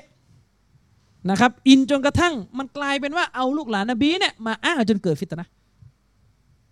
มาทำดูแล้วโอ้โหมันดูมันดูแล้วมันกลายเป็นว่าแย่งของเหลือแย่งของเหลือที่เขากิน อะไรต่อมีอะไรสารพัดอย่าง มุสลิมอะบางคนโพสต์ลงเฟซสามีก็มีแต่บอกว่าดูอาลุนเบสแล้วใจละลายนะอุสบิลละอาลุนเบสที่ไหนทำอย่างนี้นะครับ อันนั้นไปดูนักร้องเกาหลีมาแล้วก็มาอินอะไรก็ไม่รู้ อืมนะครับ ฉะนั้นเรื่องเนี้ยฝากฝากชี้แจงจะได้ไม่ต้องชี้แจงใหม่อีกนะครับ ว่าสรุปแล้วเราไม่ปฏิเสธ ว่าสถานะของอาลุนเบสมีความสำคัญในศาสนา เพราะอย่างน้อยพวกเขาอยู่ในซอลาวาดที่เราซอลาวาดกัน เราซอลาวาดเนี่ยเราขอดูอาต่อลลอฮ์ให้อัลลอฮ์ประทาน ความสันติให้แก่ลูกหลานของท่านนบีนะครับนั่นหมายความว่ามันจะต้องมีลูกหลานท่านนบีที่อยู่ในแนวทางอยู่แล้ว เพราะเขาคือคนที่เราดูอาให้ ไม่ใช่ว่าสลาวาดปรากฏไม่เหลือของถูกเลยมันก็ไม่ใช่อย่างนั้นนะนะตกลงดูอายังไง ประเด็นก็คือในลูกหลานนบีมีคนที่ยืนหยัดอยู่ในความถูกต้องเนี่ยมีไม่ปฏิเสธนะครับ แต่ไม่ใช่ทุกคนที่เป็นอาลุนเบสจะต้องเป็นผู้ที่อยู่บนความถูกต้อง อันนี้คือข้อสรุป ฉะนั้นเอาแล้วสุดท้ายเนี่ยตกลงจะถูกไม่ถูกดูยังไงอะไม่ได้ดูว่าใครตระกูลไหน อันนี้แหละกลับไปที่สลับใหม่ กลับไปที่สลับใหม่ นะครับ ไม่ใช่ไปดูว่าคนนี้ตระกูลไหน เพราะถ้าอย่างนั้นเนี่ยวะฮาบีเนี่ยซาลาฟีเนี่ยถูกด้วยเพราะอะไรครับ เพราะอิหม่ามมุฮัมมัดบิอับดุลวะฮับรอฮิมะฮุลลอฮ์เนี่ยมาจากตระกูลตามีมีและตระกูลตามีมีเนี่ยเป็นตระกูลที่ท่านนบีเนี่ยสัญญาว่าในวันเกียรมะตระกูลนี้จะต่อต้านดัจจานรุนแรงที่สุดอันนั้นถ้าจะโยงอะโยงได้หมดแหละฮะอ่า วะฮบีถูกแล้ว เพราะว่าอิหม่ามมุฮัมมัดเบินอับดุลวะฮับรอฮิมฮุลลอฮ์เนี่ยเป็นอัตมีมีเชคอุไซมินกับตมีมี ทีนี้มากันเป็นพวงเลยเชคมุฮัมมัดบินอิบรอฮีมมุฟตีท่านปัจจุบันนี่ถูกหมดตระกูล ไม่ใช่อาลีซุนนะห์เราซาลาฟีเราไม่ได้เอาเรื่องตระกูลมาตัดสินว่าคนนี้ถูก เพราะตระกูลนี้นะครับ ไม่ได้ตัดสินอย่างนั้น อืมเชคมูฮัมมัดอัลอีมามได้เขียนหนังสือเล่มหนึ่งที่มีความสำคัญมาก ผมนั่งคุยกับพี่น้องเราว่าอยากจะให้แปลเล่มนี้ หนังสือเล่มนี้มีชื่อว่าบิดาเอ่อบิดายะตุลอิลฮิรอฟวะนิฮายะตุฮูจุดเริ่มต้นของการหลงผิด และจุดจบของมันในอยู่ตรงไหน เป็นหนังสือที่ท่านวิเคราะห์ สิ่งเขาเรียกว่าสาเหตุที่มักจะทำให้คนเนี่ยเกิดความหลงผิดขึ้น ในประการต่างๆเนี่ยมีหลายประการเลยนะครับ วิเคราะห์สิ่งที่มันจะทำให้เกิดความลงผิดขึ้นในกลุ่มคนแต่ละกลุ่มคนเนี่ยมีกันหลายประการนะครับ ซึ่งแน่นอนแหละถ้าเราจะเอามาเล่ากันหมดไม่ทันนะครับ ผมจะเอาข้อสำคัญสำคัญบางข้อมาสรุปก่อนที่เราจะจบบรรยาย ข้อหนึ่งนะครับ ที่เป็นข้อที่น่าคิดมาก เชคมูฮัมหมัดอัลอิมามรอฮิมะฮุลลอฮ์เนี่ยได้ยกคำพูดของอิบนุตัยมียะห์มาที่อิบนุตัยมียะห์เนี่ยสังเคราะห์มาจากตัวบท เชคุลอิสลามอิบนุตัยมียะเนี่ยได้ระบุไว้นะครับว่าสาเหตุที่แท้จริง ที่ทำให้ลูกหลานของนบีอาดัมก็คือพวกเราทุกคนเนี่ยที่เป็นลูกหลานอาดัมเนี่ยสาเหตุที่แท้จริงที่ทำให้ลูกหลานของนบีอาดัมหลงผิด เกิดขึ้นมาจากการอะไรครับอาดัมุตตัสดิกบิลฮักมนุษย์เราเนี่ยเวลาจะหลงผิดเนี่ยมันจะมีสองลักษณะ ลักษณะที่หนึ่งอันนี้แบบชัดเลย ก็คือการไปรับรองทางหลงว่าเป็นทางถูก เข้าใจไหมการไปบอกว่าไอ้ทางหลงเนี่ยมันถูก อืมอันนี้ลักษณะที่หนึ่งการไปรับรองทางหลงว่ามันถูก แต่อิบนุตัยมียได้ระบุว่า ไอ้แบบนี้ไม่ใช่ส่วนใหญ่ของมนุษย์ ไม่ใช่รากฐานจริง ๆ ของความหลงผิด ไม่ใช่เบื้องแรกไอการที่คนคนหนึ่งจะไปรับรองของถูก โทษของผิดว่าถูกเนี่ยไม่ใช่สาเหตุแรก สาเหตุจริง ๆ ที่เป็นสาเหตุแรกและเป็นสาเหตุเยอะที่สุดที่ทำให้ลูกหลานอาดัมหลงผิด คือการไม่ยืนยันความถูกต้องว่ามันถูก คนคนหนึ่งอาจจะไม่จะไม่จำเป็นต้องไปรับรองของผิดนะ แต่ถ้าแค่ไม่รับรองความถูกต้องว่ามันถูกต้องหลงผิดทันที เข้าใจยังก็คือการที่คนคนหนึ่งชักสงสัยในสัจธรรม เพียงพอแล้วที่จะหลงผิด คือการที่คนคนหนึ่งสงสัยในสัจธรรม หรือตรดดุดลังเลว่าอะไรอันเนี้ยจริงหรือเปล่า นั่นคือเพียงพอแล้วที่จะหลงผิด เอ็มนุตัยมียะเลยบอกนะครับว่าสาเหตุทั้งหมดของความหลงผิดของมนุษย์นั้นมาจากการไม่ยอมยืนยันว่าคำสอนของศาสนาแต่ละข้อเนี่ยมันถูกจริง ๆ มันมาจากฟากฟ้าอิบนุตัยมียะบอกว่า โรคร้ายที่ทำให้พวกอุลามะอัลุนกาลามไอ้พวกที่ชอบเอาปรัชญามานำหน้าวะฮีเนี่ยมันหลงผิดเนี่ยมันเกิดจากอันนี้แหละ คือมันไม่ยอมยืนยันตรงๆว่า ที่นบีพูดในฮะดีสหรือที่อัลลอฮ์พูดในกุรอานเนี่ยมันถูกจริง ๆ มันมีปมอยู่ในใจพอมันมีปมอยู่ในใจเลยต้องหาทางหนีเลยเกิดการอินฮิรอฟ เชคมูฮัมหมัดอันอิมามเนี่ยยกกออิดะข้อนี้มายกกฎข้อนี้มาเนี่ยเพื่อจะบอกว่าอันตรายทั้งหมด ความเสียหายทั้งหมด ความบลาละทั้งหมด ที่มันเกิดขึ้นในอุมมะนี้ ณเวลานี้ รากฐานทั้งหมดมันกลับมาที่ตรงนี้ คือการไม่ยอมยืนยันว่าอันเนี้ยถูกอันเนี้ยสัจธรรมอันเนี้ยสุดยอดนะพูดภาษาบ้านๆลองไปลิสต์มา ทีละกลุ่มทีละกลุ่ม ไม่ว่าจะเป็นไอแนวคิดนอกกรอบที่อยู่ภายในมุสลิมด้วยกัน มาจากพวกบิดาภายใน หรือมาจากกาเฟตภายนอก กลับมาหาข้อนี้หมด กลับมาหาข้อนี้หมด ข้อที่ไม่ยอมยืนยันว่าสิ่งที่นบีบอกเนี่ย เยี่ยมยอดที่สุดอันเนี้ยใจมันไม่ยอมรับ มันรับไม่ไหวนะใจนี่มันรับไม่ไหว ทุกคนน่าจะเห็นนะนะใน Facebook เนี่ยมีหมอคนหนึ่งทำโครงการแต่งสีใช่ไหมแล้วก็เห็นใช่ไหมมุสลิมะแนวเฟรม ดิ้นหน้าเฟซไอ้ที่ดิ้นกันอยู่เนี่ยโอเคแหละพูดกันหมดแล้ว เราไม่ได้ต่อต้านหลักการ คือถ้าจี้ถามนะ ไอ้ตกลงที่ดิ้นกันอยู่เนี่ยนะไอ้ที่เขาทำโครงการแต่งสีเนี่ย แล้วก็ดิ้นเนี่ย คือเวลาคนซีนาไม่ค่อยดิ้นนะในสามจังหวัดนี่ขายตัวกันในไซไลน์เนี่ยเต็มไปหมดแล้วตอนนี้ ไม่ดิ้นพอเขาทำของฮาลาลอะดิ้น และการดิ้นที่ไร้สาระที่สุดคืออะไรรู้ไหมเวลาจะนิกาสีเนี่ยจะต้องเน้นย้ำเรื่องความยุติธรรมโอ้คือคือจะต้องไปยกเคส ใครก็ไม่รู้ที่ไปแต่งสองแต่งสามแล้วก็หวยอะมาถามหน่อยนะถามหน่อยไอการแต่งงานแล้วไม่รับผิดชอบภรรยาเนี่ยในหนึ่งในเขาเรียกว่าในในคนที่ผัวเดียวเมียเดียวไม่มีอะนี่ถ้าพูดกันแบบ ดิบๆอะนะดูข่าวไหมทุกวันเนี่ยที่ยิงกันผัวเมียผัวเมียนะไอ้นั่นน่ะมีเมียกี่คน หมายความว่าผู้ชายที่ไม่รับผิดชอบผู้หญิงเนี่ยมีกันทั้งนั้นแหละครับไม่ว่ามันจะมีเมียคนเดียว หรือมันมีเมียหลายคนมันมีกันหมดคำถามเออทำไมเวลาเขาแต่งงานกันแบบผัวเดียวเมียเดียว ไม่เห็นออกมาร่างหลักสูตรให้มันนึกออกไหมทำไมไม่ออกมาดิ้น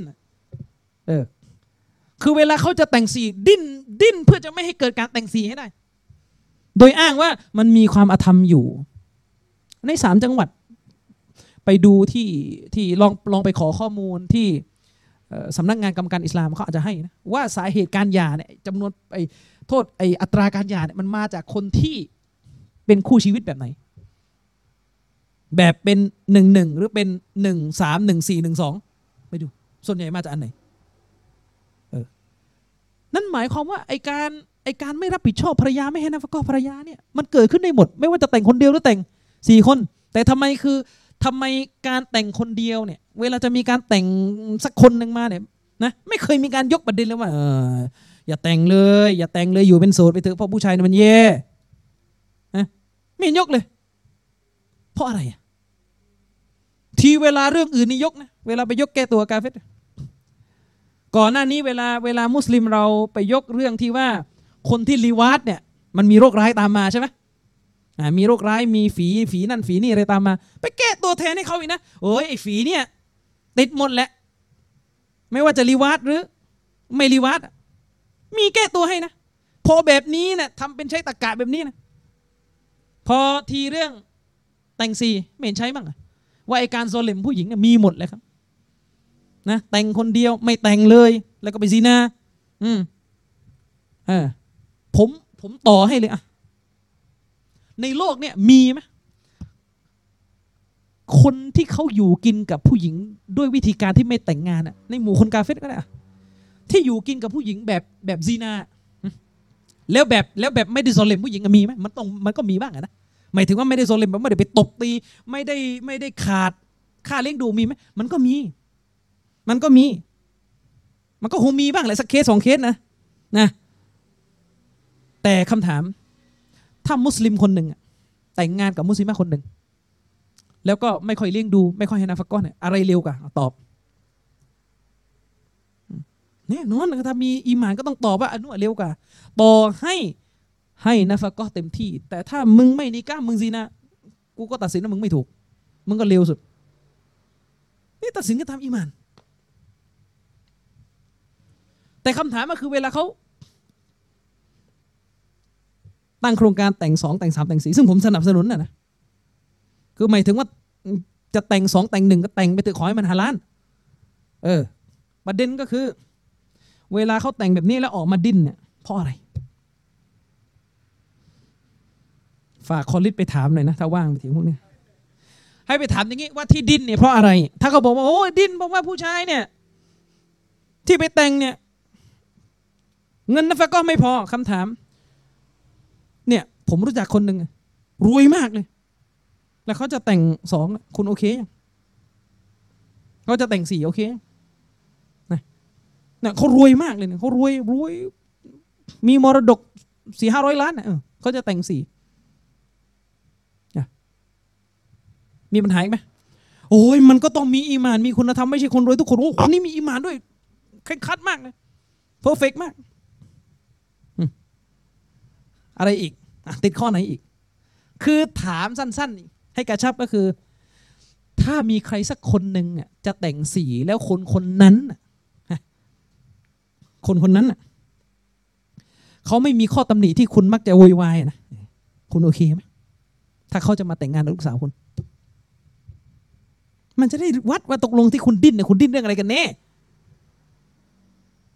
ฮะเออ มันจะได้วัดว่าที่คุณดิ้นเนี่ยคุณดิ้นเรื่องอะไรกันแน่อ้าวอย่างอย่างอย่างพวกเราอะพวกเราอะโอเค สมมติอะเรามีใครสักคนหนึ่งที่เราคิดว่าคนเนี้ยเป็นผู้ชายที่เหมาะสมกับการมีสีเนี่ยถามพวกเขาว่า ถ้ามันมีคนแบบนี้อยู่จริงในสังคมอะคุณคิดว่าคุณคุณเอ่อคุณจะออกมาช่วยสนับสนุน เป็นเป็นเป็นการกลบภาพของคุณไหมนี่ไง อันนี้เป็นแค่ตัวอย่างเดียวอะนะยกมาให้เห็นนะว่าไออาการไอเชื้อแบบนี้ทั้งหมดเนี่ยมันกลับไปหาฐานนี้ ฐานก็คือไม่ยอมตัสดีกไม่ยอมยืนยันความสูงส่งความถูกต้อง ที่มันมีอยู่ในหลักการศาสนานี่คือทั้งหมดคือโรคนี้แหละ และไอโรคนี้เป็นอย่างนี้ได้ก็เหมือนที่อิมตัยมีบอกอัชชักวัรรอยบสงสัย สงสัยคลางแคลงในหลักการศาสนา สงสัยคลางแคลง ในหลักการศาสนา เลยทำให้เกิดปรากฏการณ์แบบนี้ขึ้นนะครับ นี่ประการที่หนึ่งที่เป็นโรคต้นตอของความโบราละทั้งหมดนี่มาจากตรงนี้ ประการที่สองประการที่สองเชคโมฮัมหมัดอันอิหมามก็ได้กล่าวต่อไปนะครับว่า เวลามันมีไอ้โรคเนี่ยไอ้โรคของการไม่ยอมยืนยันว่าหลักการศาสนามันถูกต้องสมบูรณ์ไอ้โรคที่จะตามมาอันต่อมาคืออะไรรู้ไหม โรคของการไปเอาอาดะเอาประเพณีเอาสิ่งแวดล้อมที่มีอยู่ในชีวิตของเราอะที่มันค้านกับหลักการอิสลามอะมาเป็นใหญ่นี่เป็นโรคเป็นโรคแคล้ายๆเหมือนอาการไข้ที่อยู่ในตัวผู้คนอะอุลามะเขาได้ยกตัวอย่างว่าคนคนหนึ่งอะเกิดมาในสังคมอาหรับแท้ๆที่ไม่มีคนกาเฟตเจือปนอยู่เนี่ยถามว่าสังคมนั้นน่ะมีไหมประเพณี อะไรที่ปลูกฝังชีวิตของเขา โดยที่มันเป็นประเพณีที่ขัดกับอิสลามอะมีไหมมันก็ต้องมีอยู่แล้วไม่มีสังคมไหน มาซูมหรอกครับ และจะสามารถหาอะไร กับสังคมมุสลิมที่ถูกลายล้อมด้วยสังคมกาเฟตแล้วก็ปนกันไม่รู้ยืม ประเพณีอะไรต่อมีอะไรมากินความคิดของกาเฟตมา อันนี้น่ากลัวน่ากลัวกว่า โรคข้อแรกเมื่อกี้จะนำมาสู่โรคข้อที่สองก็คือการสถาการเอาสิ่งที่มีอยู่ใน ประเพณีและวิถีชีวิตของเราที่มันค้านกับหลักการศาสนา เป็นบรรทัดฐาน เป็นบรรทัดฐานตัดสิน ว่าศาสนาเนี่ยต้องเป็นแบบนี้แทนอเอาง่ายๆพี่น้องเราปรึกษาผม ทุกครั้งที่คนมุสลิมมีปัญหาเถียงกันเรื่อง คดีมรดกแบ่งกันไม่ได้ ที่แบ่งกันไม่ได้ไม่ใช่อะไรหรอกเพราะว่าไม่ยอมแบ่งกันตามตามหลักชริอะ์ และสิ่งหนึ่งที่มักจะเอามาหนุนคืออะไรรู้ไหมบริบทบ้านเรามันไม่เหมือน เพราะบ้านเราเนี่ยผู้หญิงมันทำงานด้วยมันอะไรด้วยโอ้มันอย่างนั้นอย่างนี้ผู้หญิงลำบากเนี่ยคือทั้งหมดทั้งหลายเนี่ยเนี่ยคือเรียกเป็นอาดะเป็นประเพณีที่มันเป็นไปแล้วเราก็เอามันมาฝังอยู่ในตัวเรา แล้วก็ค้านกับตัวบท ถ้ามันมีโรคนี้อยู่เนี่ยเป็นร้อยเป็นพันข้อเป็นสิบข้อมันจะออกมาหมดแหละประเด็นอะไรก็ไปนั่งไล่ดูกันเอง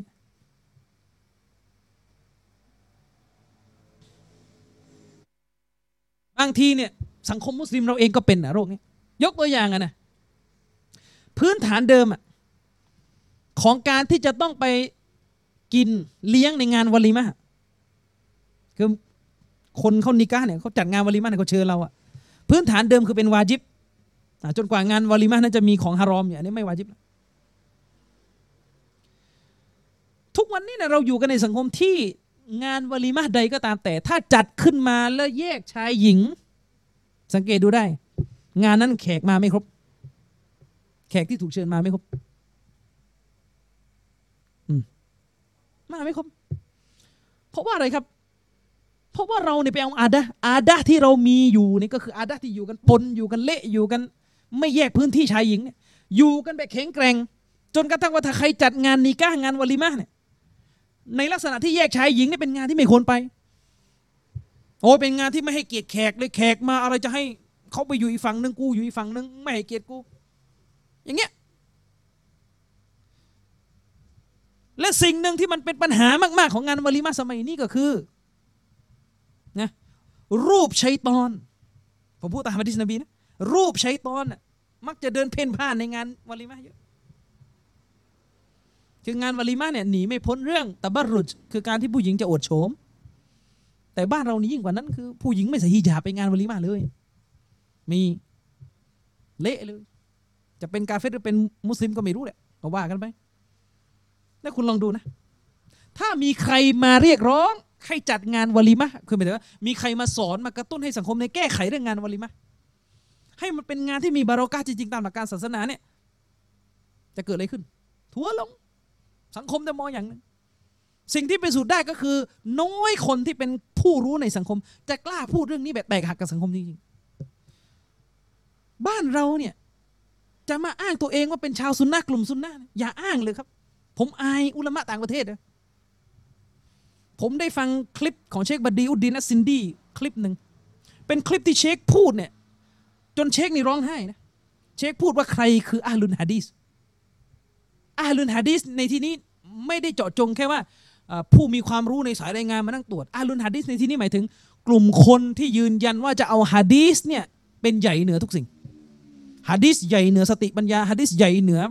การเมืองฮะดิษใหญ่เหนือบริบทสิ่งต่างๆฮะดิษสำคัญที่สุดรองจากกุรอานนี่เขาเรียกأهل الحديثตามศัพท์ที่สมัยสลัฟเขาพูดกันเชคบดิวดินซินดี้เนี่ยพูดในฮะดิษนี้เนี่ยจนกระทั่งท่านร้องไห้ เราฟังนี่เราอายอะนะ เชคบดิวดินอัสซินดีพูดว่าถ้าพวกท่าน ยังไม่แยแสยังเฉยเมย กับการถ่ายรูป กับการตัสวีตกับการถ่ายรูป ทั้งที่หะดิษนบีบอกว่าคนที่จะถูกลงโทษ หนักที่สุดในวันกิยามะเนี่ยคือคนที่สร้างรูปเนี่ยอย่าเรียกครับว่าตัวเองเป็นอาลุนฮะดีสอายนบี แต่ว่าอันนี้ต้องวงเล็บมานะว่าประเด็นตัสวีตเนี่ยประเด็นเรื่องถ่ายรูปเนี่ยมันมีคีราของอุลามะอยู่ว่า ไอ้ถ่ายไอ้ทำรูปที่นบีบอกเนี่ยมันคืออะไรอุลามะหลายท่านเนี่ยก็ยกเว้นเรื่องคลิปวิดีโอ หรือรูปที่มันอยู่ในในในเครื่องมือที่มันไม่ได้เปิดตลอดอย่างโทรศัพท์เนี่ยอุลามะหลายท่านก็ยกเว้น บอกว่าไม่เข้าคำว่ารูปที่นบีห้ามเอาว่ากันแต่ประเด็นนี่คือสิ่งที่ท่านนาซีฮะเนี่ยผมมานั่งคิด บ้านเราเนี่ยเราเรียกกันติดปากเลยว่าชาวซุนนะกลุ่มซุนนะนะอะไรอีก ชมรมซุนนะแต่สภาพ หลายอย่างเนี่ยถูกปล่อยคาราคาซังไม่มีการแก้ไข และสองอย่างที่ผมคิดมา ว่าต่อให้เป็นกลุ่มซุนนะก็แก้ไม่ได้เรื่องนี้หนึ่งการอวดโฉมในงานนิกะในงานวลีไหมเสียงคัดค้านเรื่องนี้เนี่ยเบายิ่งกว่าเสียงไผ่ลมอีกเบายิ่งกว่าเสียงไผ่ลมอีก คนมีความรู้ในน้ำเต็มปากที่จะพูดเรื่องนี้ เพราะว่าคนมีความรู้เองบางทีก็สอบไม่ผ่าน เนื่องจากว่าลูกหลานในตระกูลเวลาแต่งทีก็เละเหมือนกัน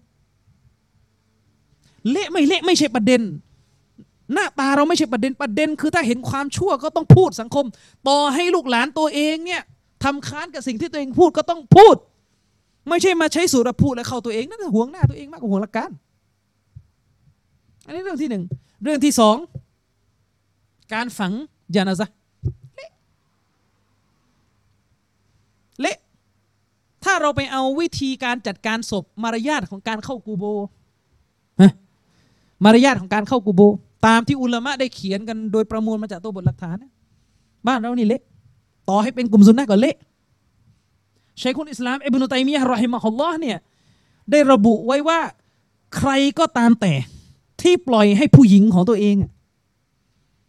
ผู้หญิงเนี่ยเขาจะมีวลีของเขาอยู่มีวะรอมของเขาอยู่ ใครก็ตามแต่ที่ปล่อยให้ผู้หญิงของตัวเองเนี่ยเข้ากูโบ ไม่ว่าจะเข้าไปฝังศพ หรือเข้าไปรำลึกความตาย ในสภาพที่เปิดหน้าแล้วก็อวดอวดโฉมเอาตัดเปิดหน้าก่อนก็ได้เดี๋ยวอ้างว่ามีคีรับอีก ในสภาพที่อวดโฉมคนคนนั้นจะต้องถูกลงโทษโดยผู้นำรัฐ ทุกวันนี้ยอมรับรวมกันไหมครับ ว่าเวลามีการตายและเราตามจนาซะเพื่อจะไปฝัง ในกูโบ มุสลิมะเข้ามาแต่งหน้าทาปากทาลิป ยืนอยู่ในกูโบ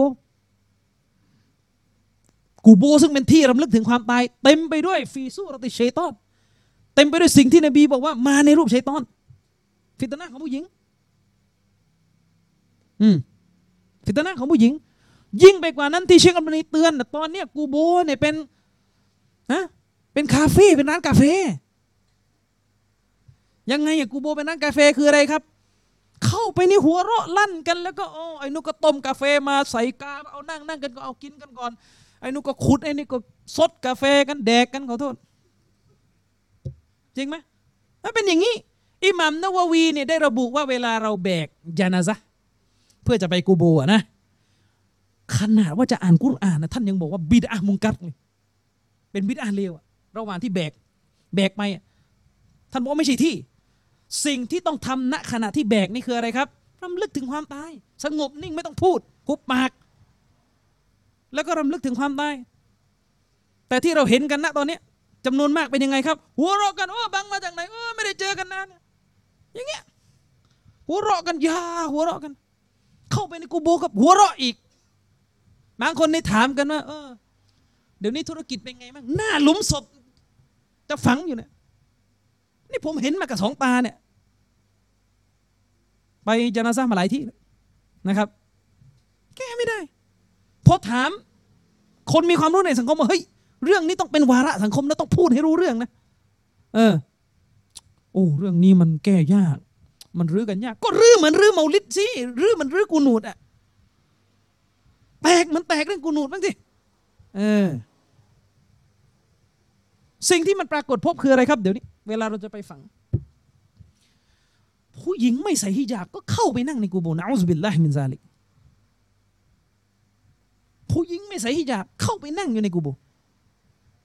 หัวเราะร่ากัน อะไรกัน ไอ้ที่ใส่ฮิญาบก็แต่งหน้าเข้าไปอีก อันนี้ถ้าเราอนุโลมทัศนะที่บอกผู้หญิงเข้ากูโบได้นะ อนุโลมให้ล้วเออ ยังไม่พอบางทีอะนะคณะกรรมการคือคนที่ทำหน้าที่รับรับจ้างขุดหลุมเนี่ย ย่าเฮมุรกกับไม่รู้เรื่องอะไรเลย ล่าสุดนี่ผมโดนไปสัปดาห์ที่แล้วสองสัปดาห์แล้ว คือพอดีจะไปฝังไม่ยิดคือตามจนาซาไปเชคอัลบานีได้เขียนหนังสือว่าตามซุนนะเนี่ยตอนที่เอาเอาเอาไม่ยิดน่ะลงกูโบไปแล้วนะแล้วก็กำลังจะเอาดินกลบใช่ไหมมันมีซุนนะให้คนที่อยู่ที่นั่นน่ะกอบดินมาขนละกรรมแล้วก็โยนลง ผมเนี่ยกำลังจะหยิบดินเลย กับลูกคนตายด้วยนะ ลูกคนตายเนี่ยรู้จักกับผมกำลังจะหยิบดิน ปรากฏไอ้ไอ้ไอ้ทีมที่เขาขุดหลุม บอกว่า เดี๋ยวยังไม่ได้ผมถามทำไมเขาบอกเดี๋ยวปาลงไปเนี่ยคนในหลุมมันตื่น ผมนั่งคิดในใจว่ากูจะเตะมึงลงไปดีไหมเนี่ยไอ้นี่พูดเล่นพูดเล่นหมายถึงว่านั่งคิดมันเลอะเทอะอะไรเนี่ยเอออะไรผมก็บอกอะไร มันเชื่ออะไร เชื่ออะไรแปลกๆ อืม ชื่ออะไรแปลกๆเขาบอกว่าเฮ้ยมันต้องเป็นพิธีรีตรองต้องเป็นเดี๋ยวต้องต้องต้องโยนอย่างนี้ก่อนแล้วก็เดี๋ยวเนี่ยดูเนี่ยดูสิทธิ์สิทธิ์สิทธิ์ที่ศาสนามอบให้แก่ลูกของผู้ตายเนี่ยโดนแย่งไปหมดเลยโดนแย่งไปหมดนะเพราะระบบที่มันไม่เป็นไปตามหลักการศาสนา ตามหลักการศาสนา เมื่อมีการตายให้รีบฝังให้เร็วที่สุดใช่ไหมอืมนี่ปรากฏว่าล่าสุด คนตายเนี่ยตายแต่ตีสี่จะฝังอีกทีเนี่ยฝังได้อีกทีหลังอัสรีมัสยิดแห่งหนึ่งไม่เอ่ยแล้วกันที่ไหน บอกว่าไม่ได้ที่นี่ต้องฝังหลังอัสรีตลอดไงดู ลูกผู้ตายเนี่ยจะรีบฝังตั้งแต่สิบโมงเขาบอกไม่ได้นะต้องฝังหลังอัสรีนี่แหละนี่คือปัญหา สิทธิ์ของสิทธิ์ของทายาทผู้ตายเนี่ยโดนแย่งโดนฉุดกระชากไปหมด ทายาทผู้ตายเป็นคนตัดสินว่าจะฝังตอนไหน ไม่ใช่ไม่ใช่กรรมการมัสยิด ไม่ใช่กรรมการมัสยิดเออถ้าบอกว่ายังยังยังขุดไม่ทันเนี่ยพอเข้าใจนี่ขุดแล้ว แล้วก็ดองอยู่งั้น แล้วก็ต้องฝังหลังอัสรี แล้วก็เอาเรื่องการละหมาดจานาซะห์ไปละหมาดกันหลังอัสรีอีกแล้วก็เกิดปัญหาคีราบอีกว่าได้หรือไม่ได้ใช่ไหมเพราะว่าเดี๋ยวก็จะไปชนกับฮะดิษที่ว่าห้ามละหมาด หลังละหมาดอัสรีอืมนี่คือประเด็นนะครับ นี่คือเรื่องของการเอาอาดะอะไรต่อมีอะไรที่มันค้านกับตัวบทเนี่ยมาเป็นหลักการนำหน้าตัวบท แล้วก็ข้อสุดท้ายจะฝาก เชคโมฮัมหมัดอัลอิมามพูดต่อไปนะครับว่า สิ่งที่มันจะทำให้เกิดความบลาละ ความเสียหายเกิดขึ้นในสังคมมุสลิมก็คือการตักลีดุลกุฟาร์การตามกาเฟร เชคุลอิสลามเอบนุตัยมียะเนี่ยมีหนังสือเรื่องหนึ่งที่อภิปรายเรื่องการตามกาเฟรโดยตรงเลย ว่าตามแบบไหนที่ห้าม ก็คืออิกติดะซิรอติลมุสตะกีมเล่มนี้เนี่ยพูดถึงเรื่องพวกนี้อยู่ในส่วนหนึ่งของหนังสือ เรื่องการตามกาเฟรอืมการตามกาเฟตเนี่ยโอเคที่เราเรียนกันมาเนี่ยพื้นฐานเดิมนะทั้งเรื่องเครื่องแต่งกายที่เป็นเฉพาะของเขาอะไรต่อมีอะไรเนี่ยศาสนาห้าม แต่สิ่งที่อุลามะเขากลัวมากกว่านั้นนะคือ การตามพวกเขาในเรื่องแนวคิด อันนี้อันตรายที่สุด วิถีชีวิต ความคิด มุมมองทางการเมืองสื่อต่างๆ ที่เราเสพ ความน่ากลัวที่เกิดขึ้นตอนนี้แล้วมันเป็นเรื่องจริงนะที่ได้ยินกันมา ผู้หญิงมุสลิมาบางคนเนี่ยลั่นวาจาออกมาว่าถ้าสามีตัวเองเนี่ยไปซีนา คืนเดียวแล้วก็เสร็จหมายถึงว่าไปซื้อกินนะถ้าภาษาชาวบ้านเราพูดนะนะไปซื้อกินดีกว่า เขาเรียกว่ายอมรับได้ ยอมได้มากกว่าที่จะไปมีคนที่สองเอาซิบิลละและไอแนวคิดบ้าๆบอๆไปนี่มาจากไหน ละคร อยู่มากับละครน้ำเน่า อยู่มากับละครน้ำเน่าทำตัวตลาดล่างไว้เนี่ย มันเลยฝืนหลักการศาสนามาตลอดอืมนะครับ การตักลิดุลกุฟาร์เนี่ยสำคัญ ด้วยเหตุนี้ซาลาฟุสซอเลห์เนี่ย จึงพยายามจะพยายามจะอบรมลูกหลานของพวกเขา ให้กระทำตัวมุคอลาฟะให้กระทำตัวสวนทางกับพวกกุฟาร์มุชริกีนเนี่ยในทุกเรื่องแม้จะเป็นเรื่องเล็กน้อย พวกเขาก็ซีเรียส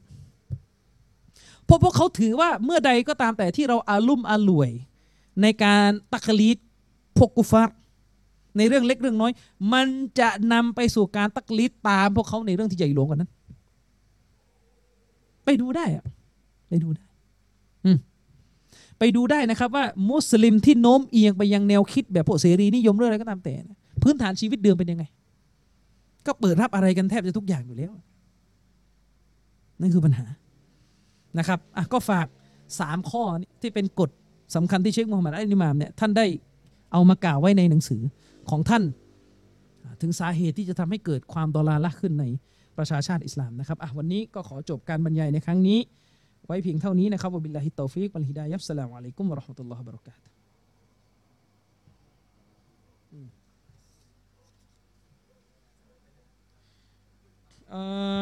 พี่น้องฝากประชาสัมพันธ์นะครับบรรยายที่ร้านยัสมินเบเกอรี่นนทบุรี วันที่ 13 พฤศจิกายนวันอาทิตย์ที่ 13 นะ ตรงกับวันอาทิตย์ที่ 13 เวลาหลังซุฮรีเป็นต้นไปนะครับ พี่น้องท่านใดสะดวกก็สามารถที่จะร่วมเดินทางไปได้นะครับ